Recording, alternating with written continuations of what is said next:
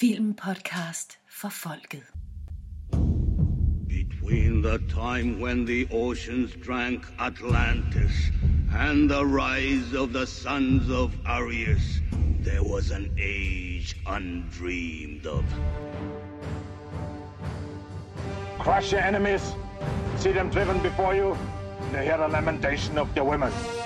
When a barbarian feels thirst, it is a thirst for blood. I suppose nothing hurts you. Only pain. If you don't like my kingship, come take the throne.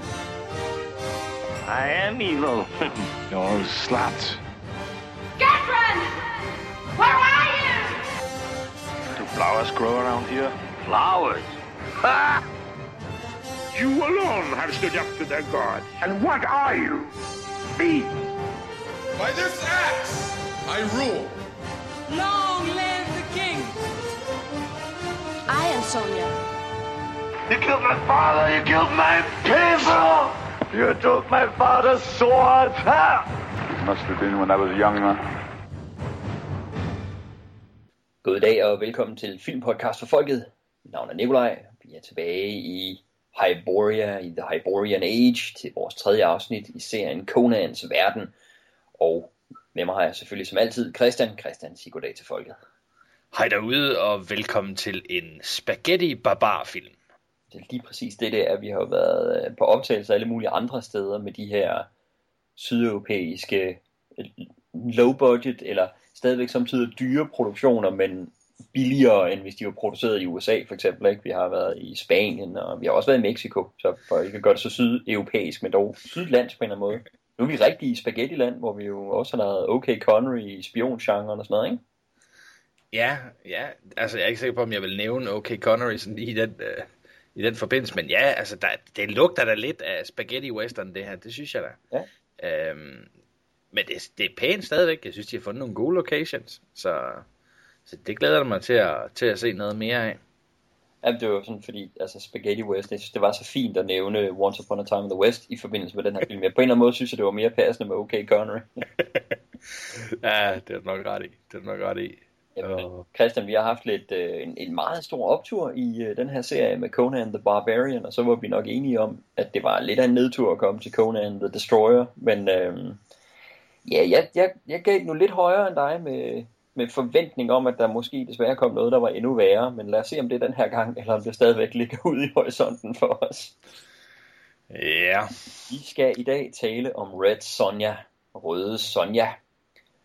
Og øh, det er en film, som har en øh, IMDb-rating på 5,0, så det er jo ikke så slemt. Det er selvfølgelig ikke specielt godt, men, men det er jo ikke sådan katastrofalt. Det var sjovt, hvis den bare lige havde været nede på 4,9, så ville vi begynde at tale om, at det var ret slemt. Ikke? Det er sådan, der er et eller andet lige ved skillelinjen der. Det er sådan, ah, det ser næsten hederligt ud, at den har fået 5. Øhm, til gengæld Rotten Tomatoes, der har brugerne den på 28%, og øh, anmelderne har den på 15. hold da op, 28 og 15. Ja, Det var da et slag i løgne, det er puha.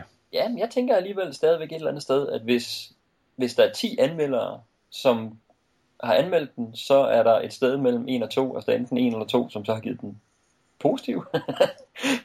det er da værd at tage med. Ja, altså, nu, kan man tænke, nå okay, nå, ja, 28, det lyder rimelig skidt. Ja, jeg synes måske endda, det lyder lidt flinkt. Altså, vi, vi har jo så tit snakket om det her med, altså på IMDb, at der er nogen, der sådan joke øh, voter derinde på film. Ja. Øh, på Red Sonja er der jo faktisk øh, 1424 mennesker, der synes, den skal have 10. på IMDb. Ja. Hey, come on. Altså, det, det, så, så synes jeg så, at vi er over i, øh, i mere end bare sådan tøhø-klik. Ja, Det er fandme mange. Ja, det er, jeg, og jeg stadigvæk tænker, at mange af dem må simpelthen være trolls, mange af dem må være joke voters, men mange af dem er måske også, hvilket jeg har indtryk af, øh, også når man læser sådan brugeranmeldelser og sådan noget, som sådan, nogle af dem, der kan formulere mere end en halv sætning. Øhm, der er der jo nogen, der forsvarer den virkelig meget, og, og der lyder det som om, at det er meget sådan et barndomsmene, ikke? at det er sådan en film, som folk har set i fjernsynet eller på VHS øh, som børn. Filmen er fra, fra 85, så den, kan jo, altså, den har jo sikkert været sådan et forholdsvis video, måske også tv, sådan, jeg vil ikke sige hit, men du ved, sådan, sådan semi øh, for, for børn på det tidspunkt, som ikke kunne få lov til at se den blodige Conan the Barbarian. der har den her nok været noget lettere fordøjeligt set med forældres optik, selvom der er et par enkelte blodige sekvenser, så var jeg undervejs i tvivl om det her det var en børnefilm. Det må jeg sige. Ja, det kommer vi, det kommer vi i hvert fald ind på. Ja. Jamen altså, jeg synes jo, der er mange film, man kan huske fra barndommen, som var fantastiske. Ej, hvor var den god. Altså, jeg havde et, et ret godt minde om Neverending Story, indtil jeg genså den som voksen. Og, og så, så må jeg nok indrømme, så faldt den ganske kraftigt. Øhm, der er sikkert nogen her, som har tænkt, åh, den der Red Son, den var fandme fed, da jeg var barn. Og så har de aldrig fået den genset. Øhm, og så får den måske lige lidt ekstra på IMDb. Ja. Og det er interessant nu, ja, nu skal vi jo selvfølgelig gå Never Ending Story. Det er jo, jeg havde den næsten lidt omvendt, fordi jeg kunne huske, jeg havde det lidt anstrengt med den som barn. Og genså den så faktisk for, ah, det er vel stadig en 10 år siden eller sådan noget, og var sådan ret positiv der. Så det okay. kan ikke være, det er en interessant film at uh, kaste os ud i en gang. Det kan være, at vi har lavet en omvendt rejse på den. Men, men hvad med Red Sonja, Christian, som barn? Har du set den her før, det her gennemsyn? Nej, det har jeg ikke. Nej.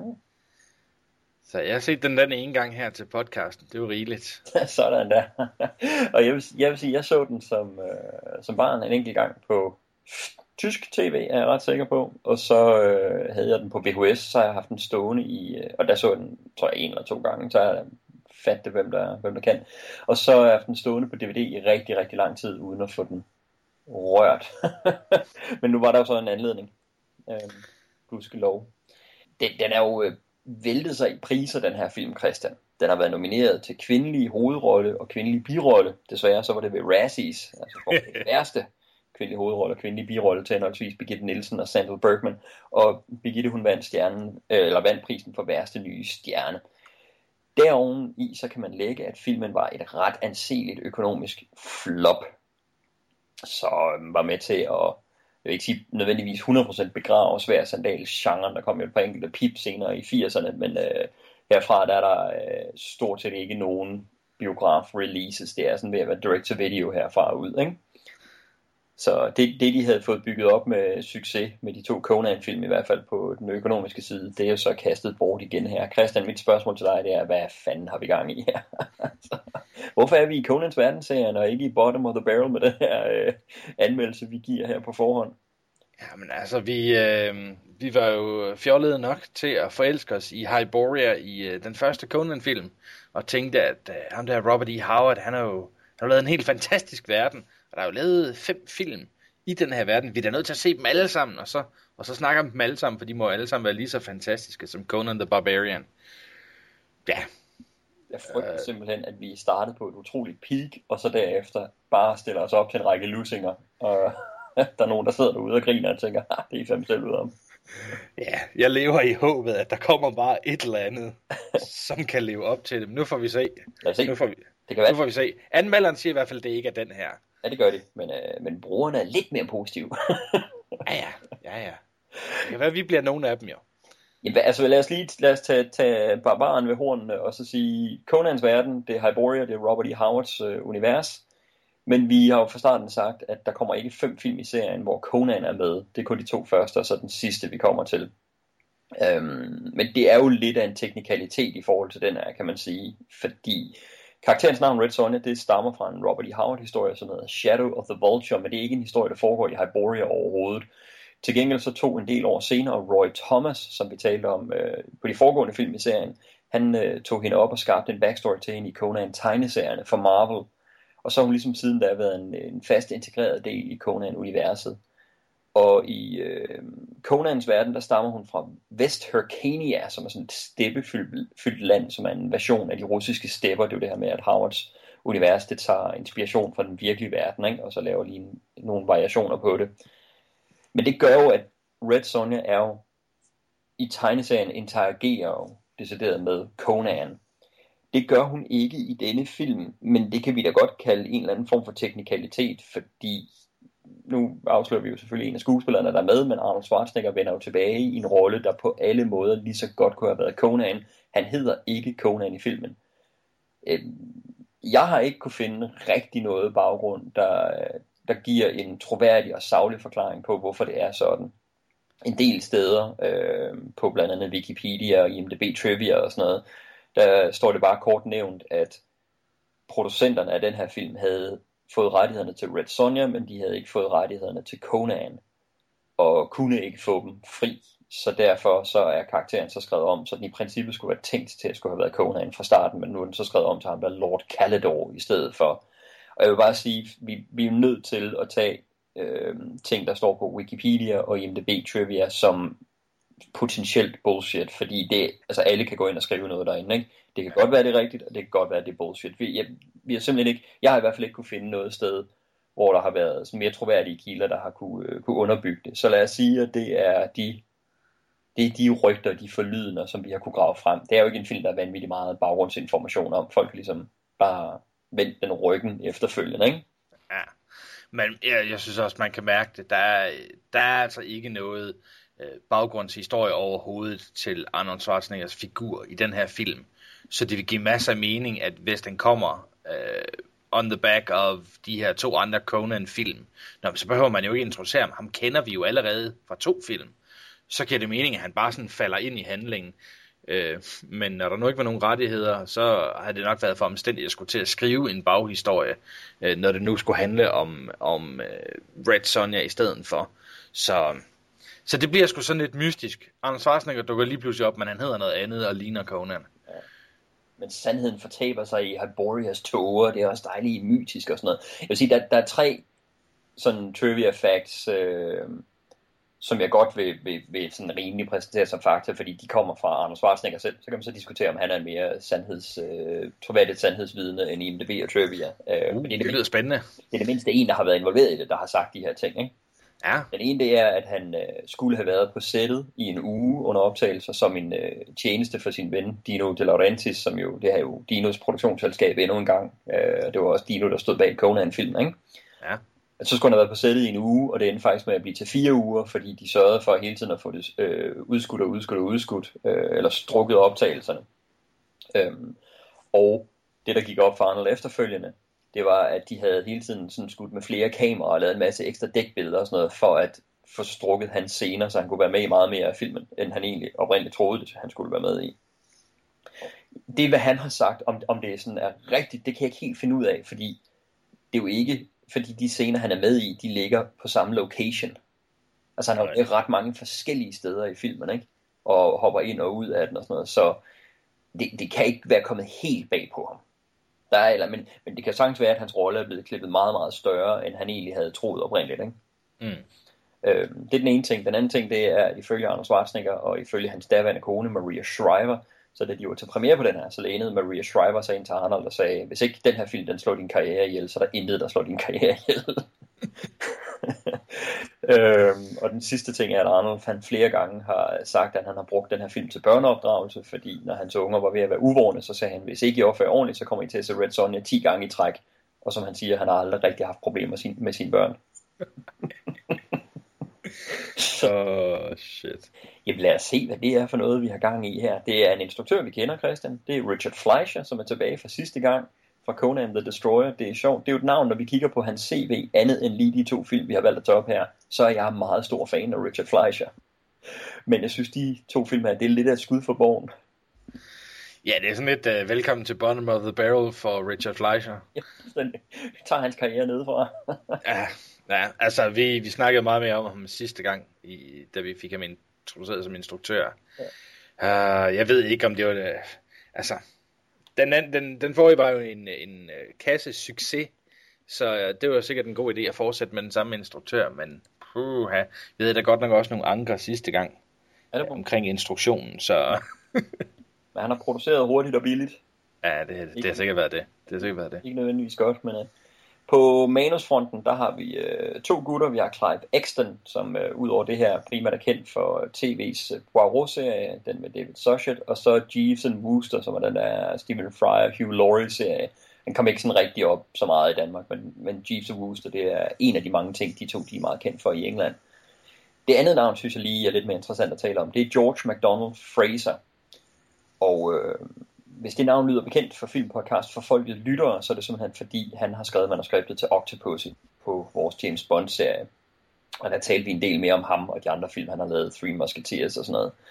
Men Christian, det gør selvfølgelig, at jeg er nødt til at spørge, George MacDonald Fraser, når han har skrevet Octopussy i James Bond-serien og Red Sonja i Conans verdensserie, er han så kvalificeret til en Dimitri Chomkin-pris, prisen vi giver til folk, som har ydet væsentligt bidrag bag kameraet på film i minimum to filmpodcast for folkets serier. Det vil jeg jo nok desværre mene, han er.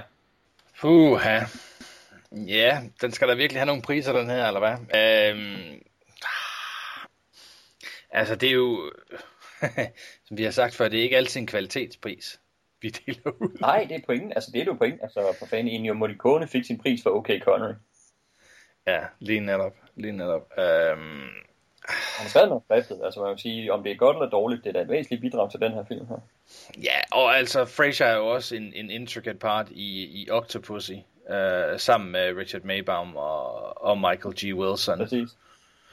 Ja, jeg tror, jeg tror, vi er nødt til at skrive hans navn på listen, ikke? Ja, altså ikke, det er det stolteste moment i prisens historie, men, øh, men ved du hvad, George McDonald Fraser, igen vil jeg sige, det er sådan en, altså han har altså skrevet manuskripterne til, til de der to Michael York, øh, Oliver Reed, Richard Lester musketerfilm, de tre musketerer, de fire musketerer fra midten af 70'erne, som jeg synes er med afstand de bedste musketerfilm, der nogensinde er lavet, og faktisk er virkelig, virkelig godt skrevet. Så, og, og, og det der sådan lidt lette, jokey touch, han har i dem, kan man godt mærke i Octopussy og i den her. Så øh, ja, igen, ligesom Richard Fleischer, en, øh, en, en person, hvor vi starter med bundskraberne i hans karriere. Jamen, stort tillykke til George McDonald Fraser med den fantastisk fortjente Dimitri Chomkin-pris. Vi har endnu en gang Dino De Laurentiis produktionsselskab på banen, og så har vi kunne hjælpe mig Ennio Morricone på banen som komponist en gang til. Ham er vi da ved at have stiftet bekendtskab med nogle gange. Jamen, hvad er det, der sker? Er det, øh, når Morsingbogen han ikke er her, så tager vi et eller andet op med Morricone. Fuldstændig. Altså Morsingbogens yndlingsfilmkomponist, og han havde lige fornøjelsen af at være med på Once Upon a Time in the West, ikke? Og så har vi ellers bare trukket alt det skidt frem, vi kunne finde med Morricone siden da. Ej, men altså Morricone, øh, manden som har lavet mere end 600 forskellige scores, altså der må jo være noget skidt imellem. Øh, det, det skulle være underligt andet, ikke? Og jo, altså hvis man kigger på hans CV, så hvis man ikke lytter til musikken, men ser på titlerne, så er langt det meste, han har lavet, det er altså noget rædderligt møg. Men det er netop fordi, som du siger, han har lavet langt over 600 scores, ikke? Ja, ja. Og det jo også lyde lidt som hinanden. Til gengæld må vi også bare anerkende, dels har han været med på nogle af de største kunstneriske succeser øh, nogensinde, og han har lavet jo med afstand noget af det bedste filmmusik. Han er jo også klart en af mine favoritter, og, og tror jeg også en af dine, ikke? Absolut, absolut. Og jeg synes altså også, jeg synes at det er okay det her. Altså det er langt bedre end det, vi hørte sidste gang i hvert fald. Kan jeg godt allerede nu løfte sørge for. Ja. Men, men det er måske heller ikke den helt store sådan, øh, gave at give. Nej, jamen, men, men øh, spændende, men lad os da lige nævne ham kort, altså fordi, ja, Basil Polidorus sidste gang var vi lidt hårdere ved, ellers efter vi havde været rigtig glade for ham på Conan the Barbarian, ikke? Så Ennio Morricone, jamen jeg ved ikke, altså vi, vi, det kan være, vi kommer til at tale lidt mere om det sådan løbende undervejs. Overvejende, så synes jeg, skåret er lidt larmende og lidt, mm, skulle ikke Morricones Shining Hour, men der er nogle momenter, der er rigtig gode, og jeg synes faktisk, temaet er rigtig, rigtig godt. Det er sådan en rigtig high adventure.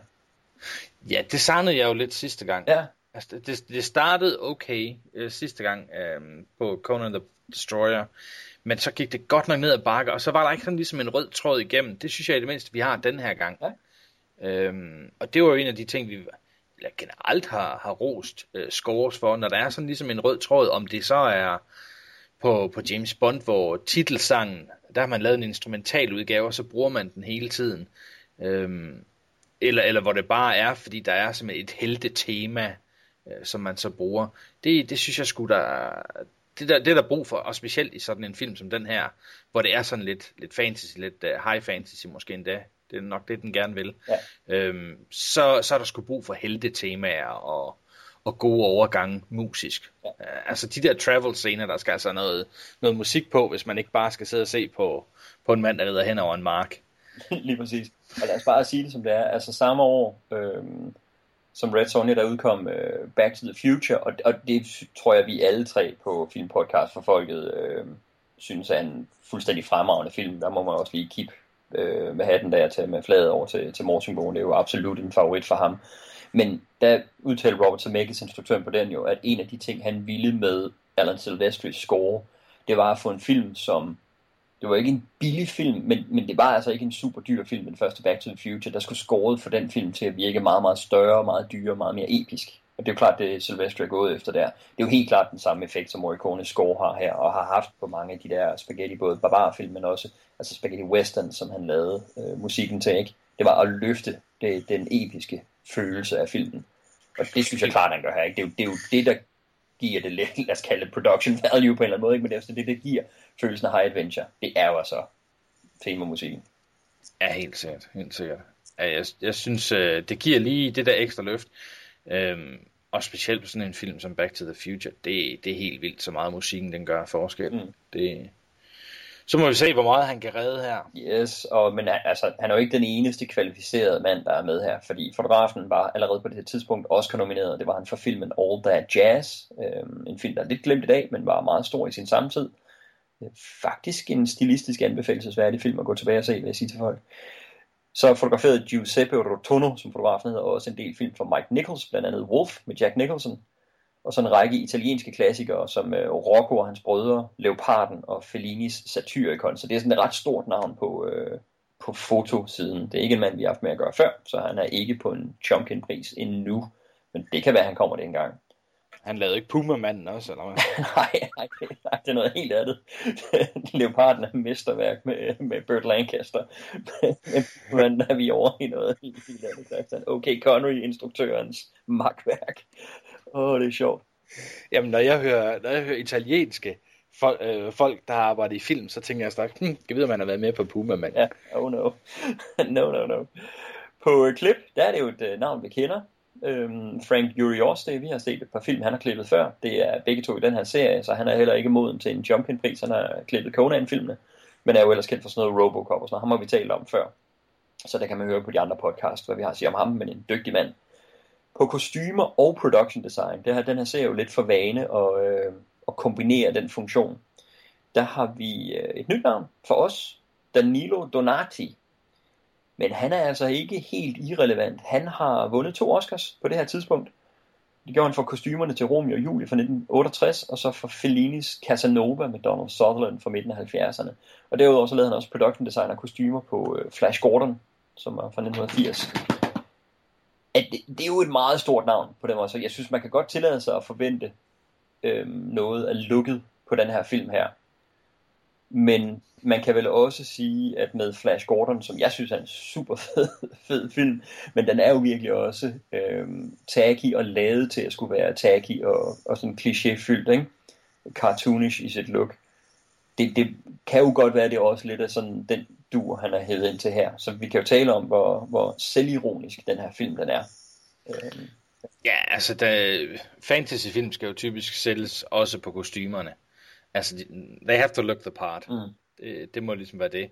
Ja. Øh, så må vi se, hvor meget, hvor meget ekstra den har fået den her gang. Det er det.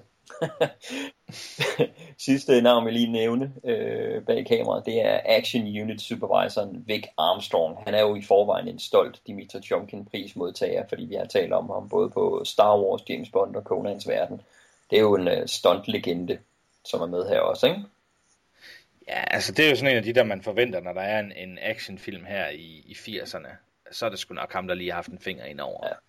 Så det synes jeg skulle være meget fedt at også at se ham her. Præcis. Jamen Christian, jeg har ikke så meget mere på filmen, inden vi kaster os ud i handlingen. Skal vi uh, se, hvad, hvad de har til os? Ja, lad os det. Lad os det. Roll the tape. Her courage was forged out of fire. Her power, a gift of the gods.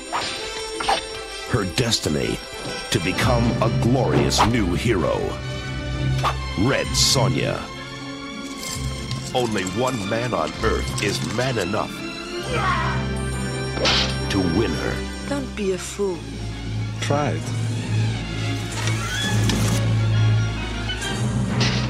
To love her. To join her great adventure. Arnold Schwarzenegger is Lord Calador. Kill them. Two legends unite to destroy the Earth's greatest evil. God Majesty, what you want? The world, Eichel! We must find a way in.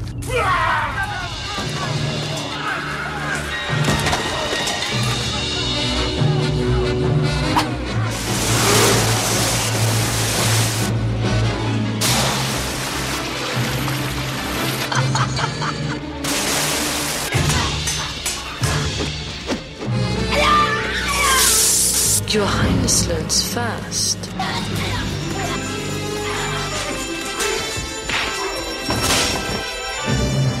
I make it a rule never to take a woman unless she can beat me in a fair fight. Arnold Schwarzenegger. Why not? Brigitte Nielsen. A warrior. A woman. A magnificent new legend.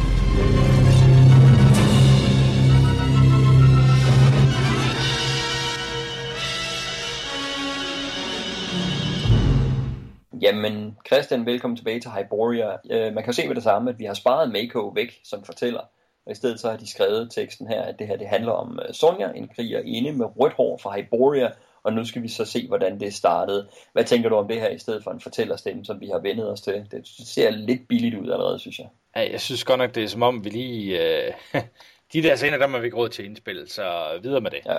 Altså, det gode ved Conan, øh, den første Conan-film, var jo, at vi fik lov til at se ham som barn, og, og ligesom fik, øh, fik det hele med, og altså, hvad skete der med ham, og, og så videre, og så videre, og så videre. Her blev vi spist af med en lille tekst, altså. Ah, det kan selvfølgelig også være fedt. Det er jo fedt nok i Star Wars, øh, at man får sådan en introduktionstekst, bare lige, hvor er vi henne, hvad sker der? Men, men jeg synes sgu, det her, det er sådan lidt... Men, men det, Shit. det er som om, de prøver begge dele her, så ikke? Fordi efterfølgende, så får vi jo øh, en scene, hvor vi ser nogle flashes. Der, der er en hytte, der brænder. En helt fesen træhytte. Og så er der sådan et eller andet fesen vatspøgelse, som svæver rundt og fortæller Red Sonja hele hendes egen backstory, som jeg tænker, den må hun da for fanden kende. Hvorfor fortæller hun den til Red Sonja, som om det er information til hende? Det bliver jo bare sådan noget, gå ikke over scenen, der kommer information, eller gå ikke ud på isen, plottet er tyndt, ikke? Som vi talte Ja. om så mange gange tidligere. Det er jo bare til publikum, bare maskeret, som om hun fortæller det til Sonja. Jeg hader sådan noget. Øhm, og så ser vi nogle korte flashes af nogle soldater, og dronning Gedron, som dræber Sonjas familie og brænder landsbyen og voldtager Sonja, og så giver spøgelset hende så styrken til at hævne sig. Så det er ligesom sat op. Øhm, jeg har lidt indtryk af, at de her flashback-scener, jeg læste det også, men igen, det var på, øh, på uunderstøttede kilder, jeg læste det, at der er mere optaget til de her flashbacks, så de faktisk ville have lavet sådan nogle scener som ba- det sted backstory, øh, ligesom de gjorde i Conan. Men øh, de har i hvert fald ikke gjort det med, at hun var en pige. Det ved jeg ikke, om det så ville have været for meget, hvis det var en pige, der blev voldtaget og sådan noget der. Men øh, yeah, I don't know. Jeg, jeg synes virkelig, det er en, en discount-udgave. Det er som om, det er et, et, et afsnit af en tv-serie 80'erne, der starter øh, på den her måde. Og det var jo dengang, kan man sige, hvor tv på ingen måde havde produktionsbudgetter, der mindede om film, ikke? Mm, ja, jeg synes godt nok, det ser skidt ud, det her. Det ser rigtig skidt ud, det der spøgelse der. Ej, hvor er det dårligt lavet, ikke? Ja, altså skuespillet er måske heller ikke helt vanvittigt godt fra, fra den røde Sonja her. Ja, lad os tale om den røde Sonja. Det er jo øh, dansk islet. Birgitte Nielsen. Ja, Også i en periode kendt som Gitte Stallone. Hvad kan man sige om hende? Øh, dansk model, som blev opdaget øh, få uger før optagelserne af den her startede, fordi dels havde deres første valg sagt nej, og så deres andet valg, der fandt de ud af, at hun havde lavet en film, der mindede meget om den her i forvejen, og så ville de ikke gå med hende. Øh, jeg ved simpelthen ikke, hvad de har tænkt over, om, men okay, at åh, det her det bliver så vildt, at folk de bliver typecastet og alt muligt. Det var jo årsagen til, at, at inden deres første valg, hun sagde nej, det var fordi hun var bange for, at hun ville blive typecastet, så hun sagde ja til en anden rolle, som vi skal tale om lige om lidt. Men øh, ja, så fandt de øh, den her danske model i øh, Milano, og øh, hun blev fløjet ind og fik rollen, og her er hun så, Birgitte Nielsen, starten på en, så kan man jo synes forskellige ting om, hvordan hun sådan rent faktisk er som skuespiller, men man må bare sige, at i midten af 80'erne, der var hun godt nok med i nogle imponerende titler, hun var sådan en af de første danske, ja, men hus, altså sådan navne, som folk kunne genkende øh, overalt i verden, også i USA, sådan af skuespillere, ikke? Altså det, hun var jo det tætteste, vi havde på en stor stjerne i, øh, i 80'erne, international stjerne. Øhm, fik vel sit store gennembrud samme år som den her i øh, Rocky 4, og øh, mødte og blev gift med Sylvester Stallone, et kortvarigt ægteskab, som øh, også øh, affødte sig filmen Cobra. Og så har vi, øh, og så har vi på tilbage på vores øh, første vælger Eddie Murphy podcast jo selvfølgelig talt om hende i Beverly Hills Cop 2, frækkeren politiet tillader 2 fra, fra 87. Og det var ligesom de år, hvor hun lavede de sådan helt store blockbuster-film. Så er det jo glædet lidt ud med hendes, øh, en skuespilkarriere siden da. Men øh, Birgitte Nielsen, hvad siger du, Christian, om hende generelt, om øh, de her fire primære titler, Red Sonja, Rocky 4, øh, Cobra og Beverly Hills Cop 2, som vel er den, vi kan rigtig referere hende fra? Ja, men hun er jo et look. Øh, jeg tror ikke nødvendigvis, de har valgt hende for hendes acting abilities øh, i nogle af de her projekter. Jeg ved ikke, jeg, jeg har lidt svært ved at abstrahere fra, fra aksangen, var nok indrømme. Øh, jeg synes, den er forfærdelig. Rigtig overgjort, når hun skal forsøge at tale engelsk. Men, men altså, hun er, jo, hun er jo køn. Hun er vel okay i de film, vi har set hende. Jeg er ikke den store fan, man nok indrømme. Ja, jeg ved ikke, om hun selv har fået lov til at vælge sit navn til, til Cobra-filmen Ingrid Knudsen. Just rubs me the wrong way, dude. Uh. Uh, men altså, det fungerer, det fungerer meget sjovt mellem hende og, og Eddie Murphy i uh, Beverly Hills Cop 2. Ja, det er sjovt, fordi altså, jeg tænker, Cobra, det, går, altså, det vil være noget tid siden, jeg har set den, men, men det er en rigtig, rigtig dårlig film, og hun er heller ikke super velfungerende i den. Jeg synes, hun faktisk er rigtig, rigtig god i uh, Rocky 4, og virkelig velfungerende i Beverly Hills Cop 2. Og det, det må jeg sige, også mere end bare, at åh, hvor det fedt, det er en dansker dernede, og hun har et godt look. Jeg synes faktisk, hun fungerer rigtig godt øh, i den der kølige, kvindelige antagonistrolle, øh, som hun har i de to film. Så det kunne være, at hun kunne have været en god Gedron, øhm, hvis man havde byttet rundt på de her ting her. Øhm, til gengæld så giver der fuldstændig ret i forhold til det Mark sang. Jeg synes, det er sjovt, der er sådan en ting med, med danskere, selvfølgelig er der noget med det der med, at vi kan høre accenten, så, så det gør altid lidt mere ondt på et dansk øre, tror jeg, at høre en dansk accent på engelsk. Øhm, det kommer til at lyde lidt mere fesen, men der er altså også et eller andet med, jeg ved ikke, jeg tænkte frem og tilbage over det, men, men det virker som om, der er et eller andet med, at vi er faktisk generelt så tilpas gode til engelsk, at det kommer til at i sådan perioder at lyde, mm, lad os kalde det gå sådan rigtigt, og så bryder det sådan løbende på nogle bestemte ord med accenten, og det får det på en eller anden måde til at skille sig mere negativt ud, end, end når det er sådan en, en østeuropæisk accent, der bare fyrer den løs med tyk russisk accent hele vejen igennem, for eksempel, eller tyk, mm. altså, tyk et eller andet accent, der er holdt hele vejen igennem, ikke? Ja. Øhm, så, så det kunne godt være, at man i stedet for bare skulle have sagt, jamen du, altså, skru op for accenten i stedet for, fordi det er sådan noget med det der, når man, når man prøver som skuespiller, som europæisk skuespiller, der ikke har engelsk som øh, modersmål, prøver at komme over og bryde igennem i USA, og så prøver at tale form, altså prøver at konkurrere med dem på deres engelsk. Altså danske skuespillere prøver at gøre deres øh, engelsk så godt som muligt. Der, der virkelig, virkelig, øh, som regel falder de jo igennem på det, fordi det har de jo, de, de kan jo fået svin sjovt nok med, med skuespillere, der kan tale engelsk i både USA og England, ikke? Så man skal kunne noget andet. Altså det, det er det forkerte felt at prøve at konkurrere med dem på, tror jeg. Altså, Nikolaj Kostervalde er jo, er jo super god til det. Man, man kan jo godt høre, at han ikke er, er britisk. Men han er virkelig altså næsten så tæt på, som nogen dansk skuespiller er kommet, synes jeg. Men det er jo ikke, fordi de tænkte, hold da kæft, var hans engelsk godt. Det er jo ikke det, han er blevet castet på alene. Nej, nej, nej, nej. Jeg synes jo også for eksempel, at Mads Mikkelsen er rigtig god i Hannibal. Øh, der glemmer jeg jo ret hurtigt, at han er dansk. Ja, han er virkelig blevet, han har fundet sådan en kadence, hvor, hvor han ligesom kan ramme det og kan skjule det, ikke? fordi han har altså stadigvæk noget accent, når han, når han virkelig prøver at speede op i sit, øh, i sit sprog, ikke? Men, men han har virkelig ramt en kadence, hvor han, ja, som du siger, man glemmer det hurtigt, ikke? Ja, men, men det er jo også, også et fortal af, af skuespillerne, der, der leverer den form for, for, for voice performance. Ja, ja. Altså. Han har haft noget tid og nogle dyre coaches til at hjælpe, så her der har vi altså også at gøre med en 21-årig spillefilmsdebutant, ikke? Ja. Som, som kommer direkte ind fra model runwayen til at skulle ind og at være i gå så en skuespiller. Det har vi jo talt om på nogle af de andre podcasts, hvor vi har været lidt hårde ved, ved konceptet, at man øh, har en faggruppe, og så springer man over foran kamera og kalder sig automatisk skuespiller, ikke? Mm. Lad os bare sige det. Det er måske ikke helt... Altså, jeg synes ikke, hun er så forfærdelig i den her. Det, det synes jeg faktisk ikke. Hun har et godt look, som du også er inde på, men det er, det er ikke godt, vel? Nej, nej, nej. Prøvede at sige det på en flink måde. Men, ja. Men altså, jeg tror, hvis hun nu har spillet en, en, en uskyldig prinsesse-type eller et eller andet, mm. så, så tror jeg måske, det er gået bedre. Altså, der er nogle steder, hvor man kan se, at det er hende, der svinger sværet. Og andre gange, så er det bare sådan typisk, at der er klippet væk, og så stikker hun sværet ind mod kameraet, sådan, mm. hvor man tænker, okay, nå, okay, det, det kunne hun så ikke, hvor det bliver rigtig tydeligt, at hun falder igennem, ikke? Jo. Men altså, jeg ved ikke. Jeg, jeg tror heller ikke, det kræver det helt store til den her rolle, hvis jeg skal være helt ærlig. Specielt fordi der er så meget af det andet omkring, at der bliver sådan lidt øh, ja, teaterspillet, ikke? Øh, lands øh, lokal teater, hvad, hedder sådan noget? Ja. Dilettant. ja, det- altså, jeg skal lige forstå, hvad mener du med, at det ikke øh, kræver det helt store? Fordi, Nå, men hvis alt det andet er sådan lidt øh, let, så ville det måske også være underligt, hvis hun var den helt store skuespiller.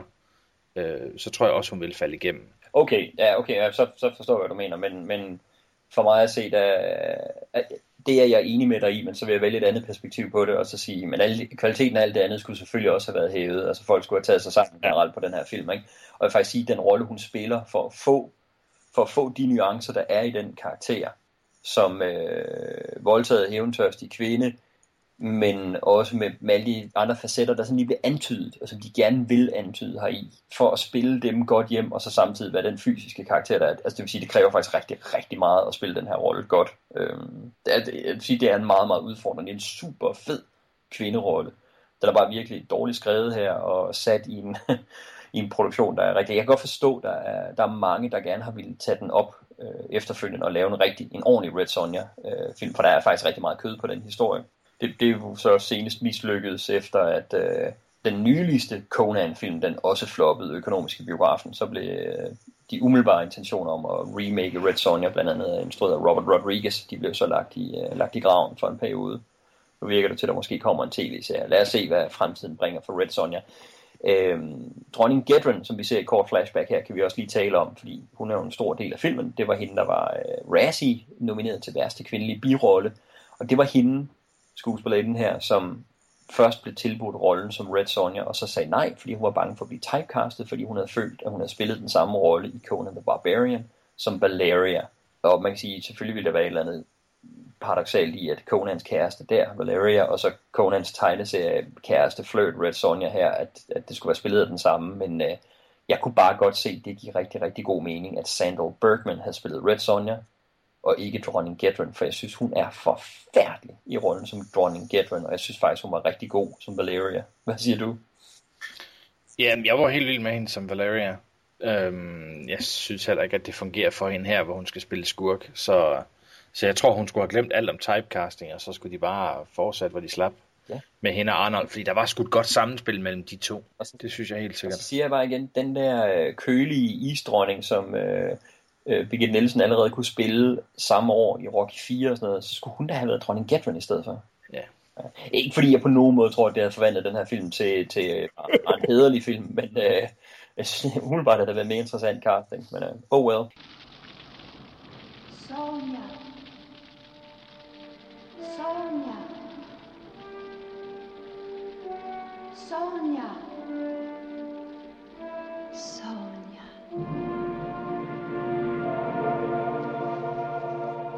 Are suffering, Sonia. But vengeance shall be yours. Vengeance on Queen Gedren who wanted you for herself. Your disgust was clear. And so it was that Gedren ordered your family murdered. Your body violated by her soldiers. But in your quest for justice and vengeance, you will need great strength. For your sword arm must have no equal. I give you that strength.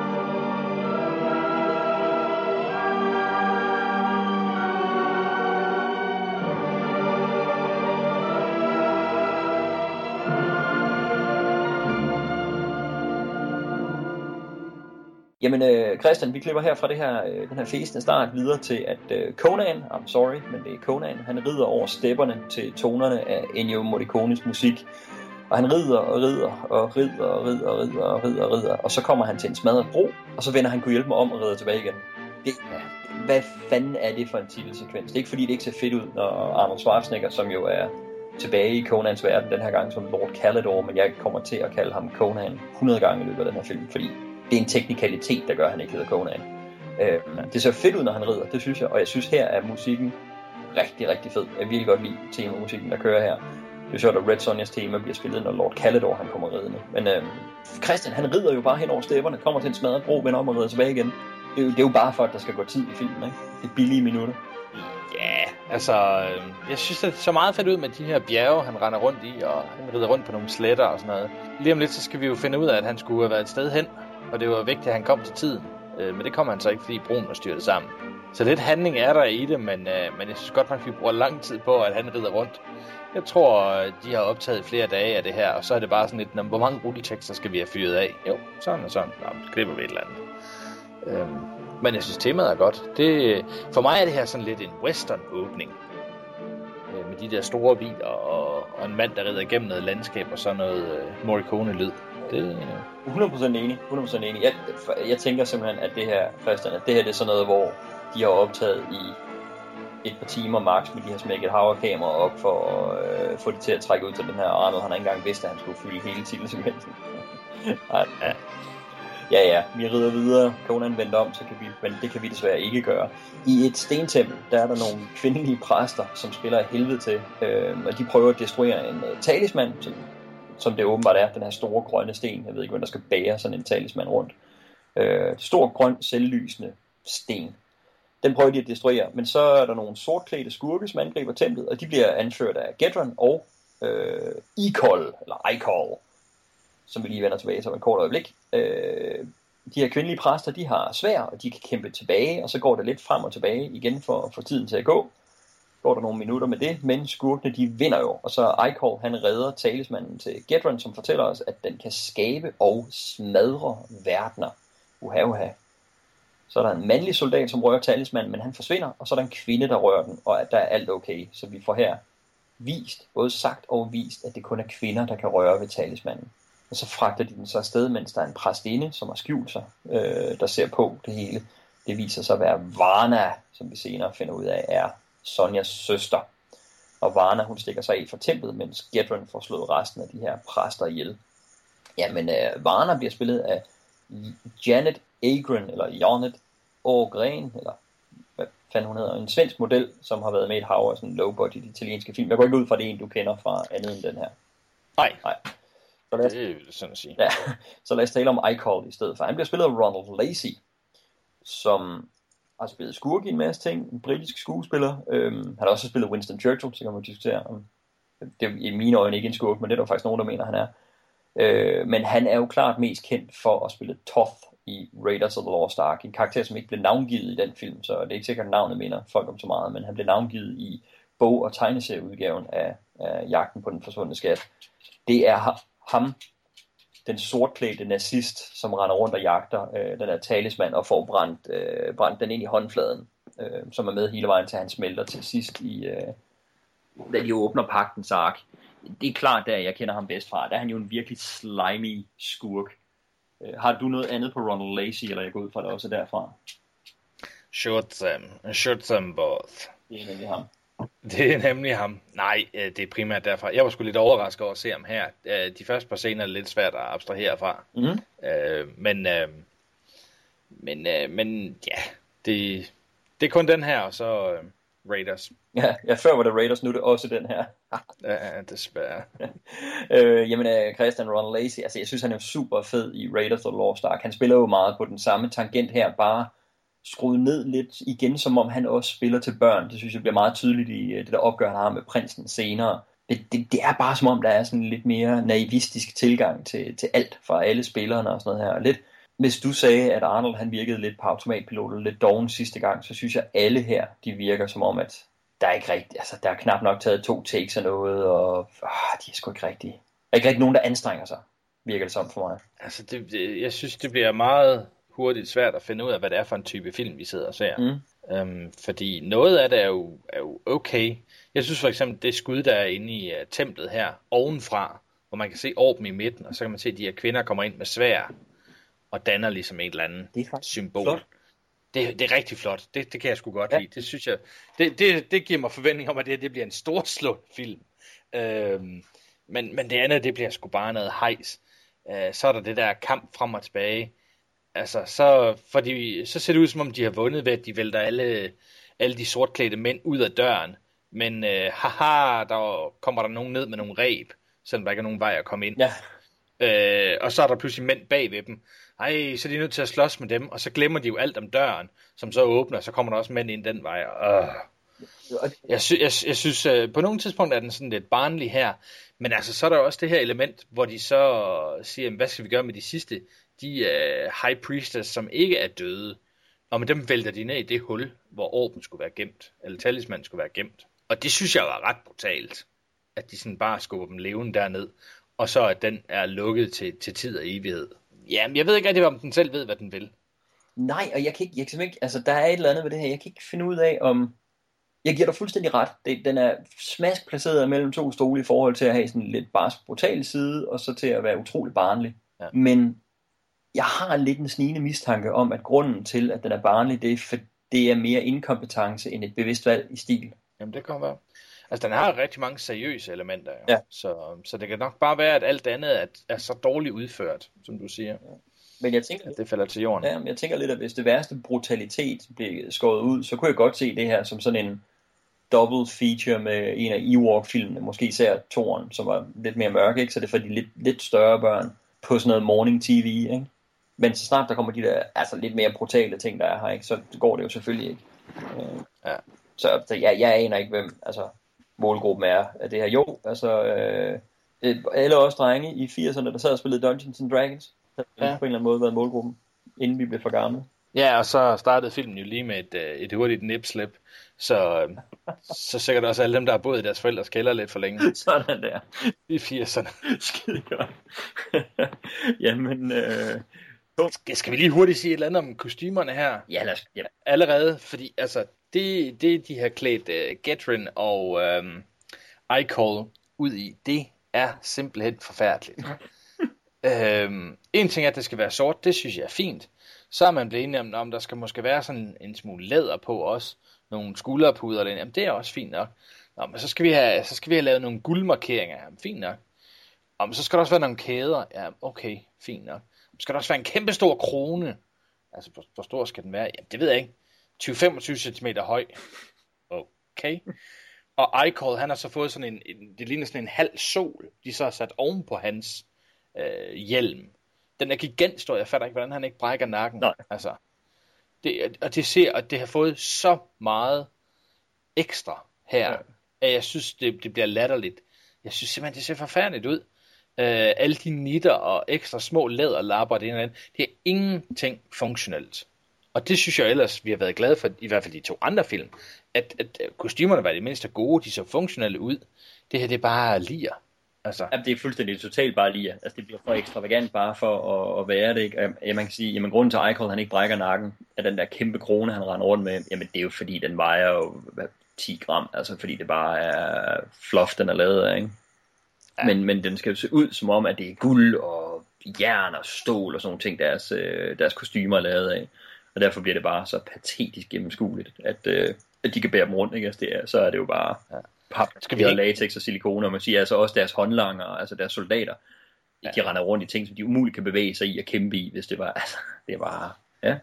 Men... Jeg, jeg, jeg kunne også godt tænke mig, hvis vi lige kunne hænge os i, at uh, Icol, hans hemmelige våben, er faktisk en ninja-stjerne. Mm og i filmen kaster han den nedad for at ramme den der high priesten. Og når man så ser hende, så kommer den flyvende øh, vandret og rammer hende i brystet. Oh, ja. Og de har prøvet, altså 10, det er sikkert her, at de har faktisk har taget mere end et take. De har prøvet 20 takes på at få Ronald Lacey til at kaste lige ud i luften, og den blev bare, det blev nedad hver gang. jeg ved ikke, hvad der, er, der foregår. Og det er rigtig skidt, det synes jeg. Men det er jo virkelig, og det vilde er, at man kan sige, det er jo, man kan se, det er en stor dekoration, de har bygget, men den ser bare også tacky og kunstig ud. Ikke? Øhm, de har brugt meget tid og mange penge på kostymerne, men måske knap så meget omtanke, ikke? så det kommer også bare til at se tacky ud, og de har forsøgt at gå med sådan et inspirationsstilistisk fra det sådan er østeuropæiske, russiske, øh, mongolsk steppe og sådan noget, ikke? Og det de prøvede at putte på nogle af dragterne, de har prøvet at putte lidt østerlandsk ind i det, men de der det, det bliver sådan lidt, der kommer også noget lige om lidt, sådan noget meget samurai-tid inspireret kostymer, ikke? hvor nogle af dem jo virkelig var sådan nogle meget store, ekstravagante øh, kostymer og uniformer og rustninger, de gik i, men det bliver bare, som du siger, det bliver, det bliver som om de har prøvet at lave paradeuniformer her, men det bliver for meget, altså, det bliver en, det bliver, det bliver en eller anden sindssyg karnevalsparade mere, end det bliver øh, troværdige kostymer, ikke? Ja, jeg er sikker på, at udgangspunktet har været Genghis Khan. Ja, ikke? Og steppe folket der, ikke? Men, men så er det bare gået fuldstændig i banjo. Ja. Ja. O God of the high gods, behold the talisman with which you created the world and all things. O God of gods, it has become too powerful for us, and we must destroy it before it destroys the world. Forgive us now as we send it out of the light from which it draws its power into eternal darkness. so it is true. Only women may touch it. Lad os skynde os videre. Ja, for pokker skynde os videre. Øhm, Conan, han rider videre. Han ser hende der præstinden flygte fra nogle soldater, og så finder hun mystisk nok en svævebane og flygter over en kløft, men hun får en pil i ryggen, og Conan han samler hende op, mens Enyo han smadrer løs øh, på musikken. Øh, Conan han slagter nogle vagter, og så lover han så præstinden at tage hende til, til hendes søster, som er, øh, er Sonja. Ja, yeah. så fik vi Arnold i aktion der, og en svævebane over en kløft og sådan noget. Altså, ja, Oh, that's fucking convenient. Ja, so fucking convenient, altså. Uh, Og der er ingen af de der vagter, der skyder efter hende, som også lige gider at hoppe på svævebanen og komme med over den hurtige vej for at fange hende og sådan noget. Altså.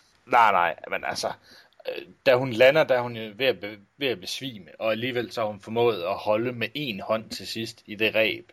Holde sin egen vægt hele vejen over svævebanen. Ja.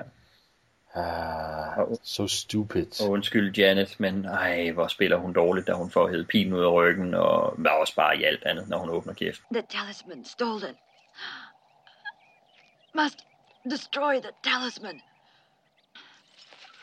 We must find my sister. Take me. I know where she is. Please. Det er, jo, det, er jo, jeg synes, det er fedt nok at se Arnold svinge et svær, men man kan også allerede se her, at koreografierne er ikke noget, de har gjort noget ud af overhovedet. Hver eneste, der er det sådan en parade, et hug, en parade, et hug. Og hver eneste gang, der kommer en fjende hen, ikke? Og så de kopieret det der skud fra øh, Conan the Destroyer, hvor der er et afhugget hoved, der flyver igennem luften. Og det er de kunne hjælpe mig kopieret flere gange i den her film. Altså, det er bare de få ting, hvor man kunne pege på det og så sige, det er sgu da meget godt. Der er det jo totalt rip-off fra, fra de forrige film. Ja, men det er, og man kan se det allerede, de begynder at lave slowdown på, øh, på movement, lige før det kommer. Ja. Altså, det er, så, det er så meget bygget op, at det, det skal være det store episke skud. Ja. Hvad, hvad synes du om Arnolds look i den her? Altså han er jo lidt mere lean end i uh, Conan the Destroyer, hvor han virkelig også var, var blevet bygget op til at være, altså der er han virkelig blevet trænet til at få 10 ekstra pund på, og bare rene muskler, ikke? Altså han er jo lidt mere lean den her gang. Bevæger sig vel også lidt mere elegant, så trods alt den sidste gang. Jamen, det synes jeg. Det synes jeg. Øhm, altså, han ser ud, som om han godt kunne være hovedpersonen her, men, øhm, ja. men, men han siger godt nok ikke meget, så det er nok ikke ham. Nej, jo, øh, vant til, at han siger så meget. Nej, nej, men i, i den her, der siger han ikke engang noget. Hun siger bare, at talismanen er, er blevet stjålet. Vi skal hen til min søster, bla bla bla. Han sidder bare og nikker. Han siger ikke engang noget. Jeg vil sige, da du lige gengav replikkerne der, der spillede du dem bedre, end øh, de ja. i filmen i et, øh, i et, synes jeg, lidt sjovt POV-skud. Øhm, der er der en kriger, som besejrer en anden, en sort master, som bliver spillet af Tad Reno, som spillede bedstefaren i Turtles 3, hvis man har set den, og som blandt andet var med i Kung Fu-serien. Det foregår inde i en arena, mens der er en slags samurai-mester, Kyobo, som bliver spillet af Kiyoshi Yamasaki, og han spillede nærmest samme rolle i Conan the Barbarian. Han var faktisk også Swordmaster på øh, de to Conan-filmer på den her. Øh, og det er ham, der har det der helt ekstravagante samurai-kostyme på, som er lidt spøjst, at de der ham rende rundt i sådan noget, fordi de, dem, der gik rundt med de der helt vilde kostymer der, øh, det var faktisk fordi de der ting, der stak ud fra dem, der skulle man placere de forskellige banner og vimpler for de forskellige øh, garnitioner og hære, de var med i, og så var det sådan nogen, der rendte rundt og altså, var fanebærer foran. Det var det, de der stikke i der de skulle bruges til, men her der er det bare, ja, well pynt, I don't know, for at få ham til at se mystisk og æderkopperagtig ud og sådan noget. Nå, der er en masse elever, der også ser til. Det viser sig, det øh, den, den kriger, vi har set uh, skuddet i POV fra, det viser sig at være Sonja, der nu er færdiguddannet. Så de har sprunget lidt lettere elegant over hendes træning, som ellers var så fed i Conan. Øhm, og mesteren der, han fortæller hende, at hun skal være øh, gladere for mænd. Der bliver det ligesom også sat op men man tænker, I har lige etableret hende som en, der er blevet gruppevoldtaget af en masse soldater. Det er måske ikke så mærkeligt. Men det er så hendes rejse, det er at lære at blive glad for mænd igen. okay. Øh, I afskedsgave, der får hun lov til at vælge et svær, og så kommer Conan ridende ind i arenaen for at hente Sonja. Og hun hopper på sin hest, som heldigvis står fuldt opsadlet og klar. Altså, øh, det mest positive, jeg vil sige om det her, det er, at jeg synes faktisk, det er lidt, lidt sjovt, det der, at de laver det der POV-skud i starten. Og det er jo lavet for, at vi ikke skal med det samme forstå, hvem det er, der kæmper, så man bliver overrasket over, at det er en kvinde, der kæmper så godt. Problemet er bare, at plakaten til filmen godt nok har den et relativt lille billede af Sonja med, med svær, og så kæmpe billede af Arnold Schwarzenegger med svær i, i baggrunden. Ikke? Men man ved jo godt, det er hende, der kan det. Det er jo ikke sådan et kæmpe reveal, der kommer. Men tanken er måske meget sjov. Og selvom det er alt, alt for meget, så kunne jeg egentlig lidt godt lide det der kostyme, som ham der Kyobo, han har på. I'm out. Ja, jeg er enig med dig med kostymet. Jeg synes faktisk, han er en ret øh, fed figur også. Øh, jeg kan godt lide, når der er sådan en, en, en grandmaster af en eller anden art, som skal, som skal give noget viden videre. Mm. Jeg synes faktisk, han, han formidler sine replikker også ret godt. Øh, jeg synes, det var meget fedt, det der med POV, og så det slutter øh, nedefra og så op mod hende, hvor hun står med sværet. Det, det synes jeg faktisk fungerer ret godt, øh, billedmæssigt, fortællemæssigt. Ja. Øh, og, og så bliver det sådan lidt, okay, altså det er mindre end 15 minutter siden, I fortalte os, at hun blev gruppevoldtaget. Nu er der en af hendes fighting partners, som hun højst sandsynligt har trænet med i flere år, som vil give hende et knus, fordi nu er hun altså færdig med sin uddannelse. Og så trækker hun sig tilbage, som om han er lige skal til at voldtage hende. Altså, det, det bliver også malet lidt tyk på, synes jeg. Det bliver malet ekstremt tyk. og så bliver filmens altså morale og præmis for hende jo sat voldsomt tydeligt op, så er ham der Grandmaster Kyobo der, ikke, som siger, du skal lære at blive gladere for mænd. Det bliver så underligt, fordi så kigger hun på ham sådan lidt kælen, men jeg hader jo ikke alle mænd. Nej, jamen det er lige præcis det. Og han og så, med okay. År, eller sådan noget, ikke? Ja, ja. Og Marker, jeg tror, du skal ønske, du var 50 år yngre, hvis der, du skal have noget ud af det der. Sonia, you must learn to like men a little better. They are not all evil. We must judge by our own experience, Grandmaster. I know.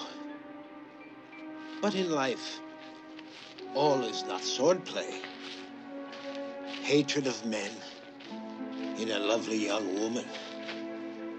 It could be your downfall. I don't hate all men, Grandmaster. That would have been music to my ears 30 years ago. Come. A great swordsman must have a great sword. Ja, jeg synes, det er rigtig underligt, der hvor hun skal vælge et svær, at det er som om, at ånden taler til hende. Ja, fuldstændig. Da hun render rundt imellem altså et hav af svær, som står, mange af dem står bare lidt skødesløst stillet op ad væggen, ikke? Så, ja. ej, hun fornemmer, fornemmer, og så lige pludselig, så hiver hun et svær op. Uh, det første svær, hun faktisk tager i hænderne. Altså jeg tænkte, skulle hun ikke prøve en masse svær og mærke balancen og sådan noget, for at gøre det troværdigt også, ikke? Jo, men altså, jeg tænker bare, altså, jeg har kun set den her en gang, og da jeg hører øh, ånden, da hun er lige ved det der, ved det svær her, mm. og hun siger, sådan ja. Mm. Nå, så tænker jeg, nå okay, det er måske sådan noget tilbagevendende. Altså ånden kommer hver gang hun skal træffe nogle store beslutninger, og så er det ligesom den, der skal guide hende igennem det. Øh, så den guider hende til det rigtige svær nu. Øh, så må vi håbe, den skal guide hende til noget senere jeg, jeg synes bare, de bruger det for, til for lidt i filmen senere hen. Det gør de. I forhold til, hvor stort det bliver sat op her. Altså. Kom on, de bruger det ikke til en skid senere. Jeg tror ikke på, at de har haft det med, da de har lavet filmen til at starte med. Jeg tror ikke på, at det findes i det oprindelige manuskript, fordi jeg tror, at det der øh, tilbage i med, med hendes forældre, jeg tror, det har fyldt meget mere. Det har skulle være ligesom i Conan the Barbarian, ikke? at vi har det sted skulle se de scener, og så hun havnet hos de her svære. Hun overlevede ilden, måske blev samlet op af dem her, der træner hende i at bruge sværet.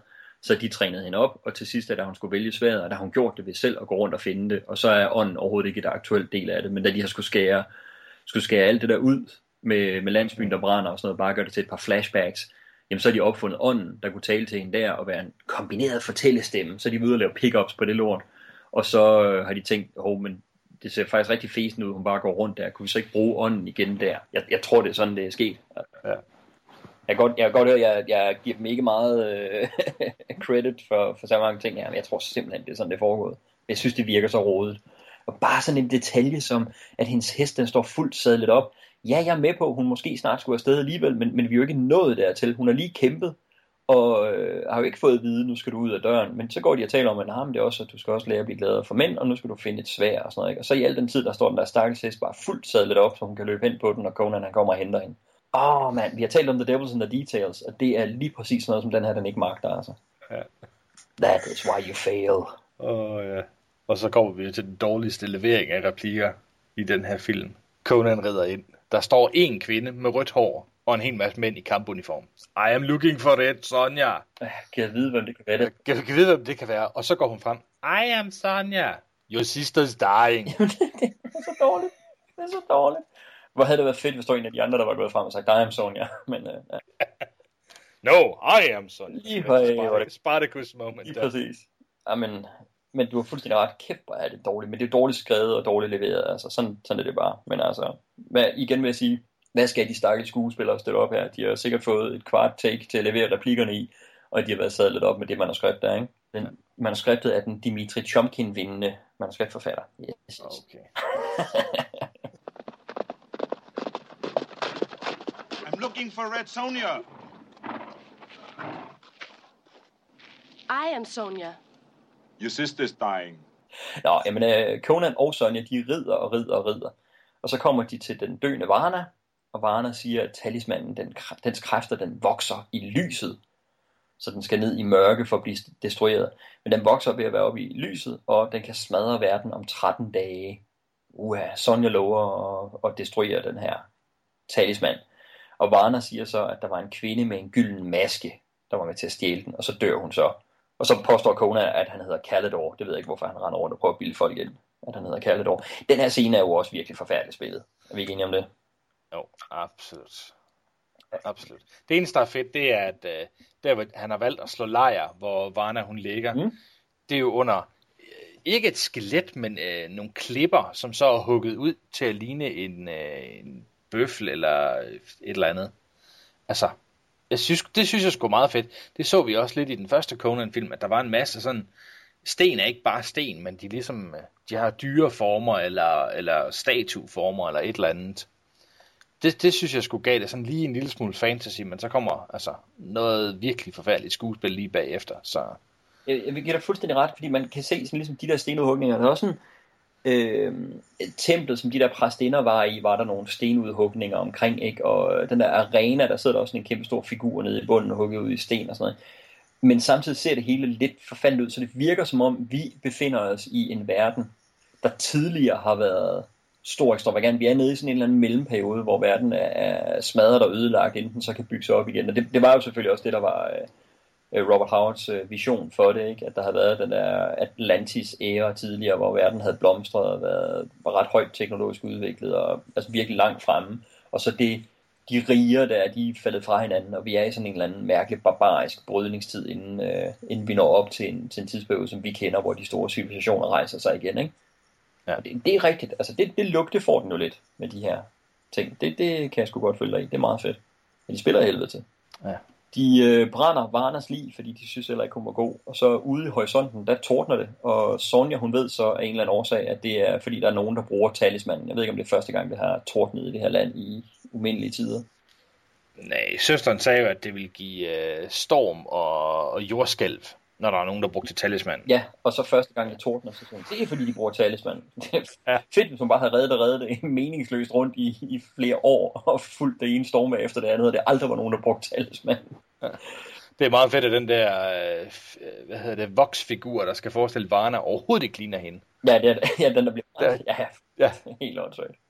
Til gengæld synes jeg, det er meget fedt, at det der kæmpe, kæmpe funeral pyre, der er i baggrunden, at det fortsætter ind i den næste scene og alt det, der bliver snakket om her, der, der brænder det faktisk i baggrunden. Det synes jeg ser super fedt ud. Ja, ja, var du god til at finde de positive ting frem her. Det næste er, at du laver en rigtig god parallel mellem, øh, mellem flammerne og så de ildrøde hår, som Sonja og hendes søster havde. Ikke? De er født af ild, er det sådan noget? Uh, nej, det tror jeg ikke. Nå, okay. Til gengæld er hesten rød, og sadlen er rød, og, taskerne er røde. Og... Konans øh, dragt er rød, ikke? Og, øh, og dem, de samler op senere, det er også, altså rød er, det er den gode farve her i den her film, ikke? Det er rød mod sort. Ja. altså bare nogle af de her linjer.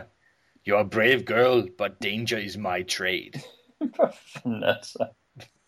Okay, jamen altså. You must destroy the talisman, Sonia.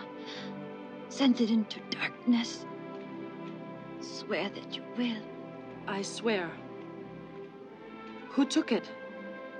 Uh, I don't know. There was a woman with a gold mask. Soldiers.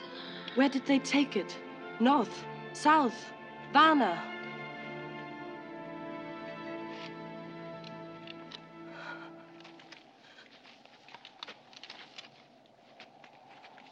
She's dead. And the living have work to do. Her work, my work, is no concern of yours. Who are you, anyway? My name is Kalidor. I befriended your sister, remember? I'm a friend of yours, too. I thank you for what you did for my sister. You will be rewarded. I'm no mercenary. Nobody pays me. And if I think somebody owes me something, I take it.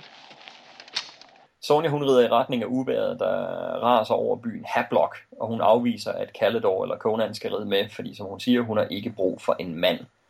Ja, ja, altså, fra hvad jeg har set med hende og hvad jeg forventer, så vil jeg give hende 100% ret. Men måden det bliver sat op på, så kan man jo med det samme se, når man det er sådan en manuskriptkonstruktion for, at nu har vi fået at vide, hvad det er, hun har brug for at lære.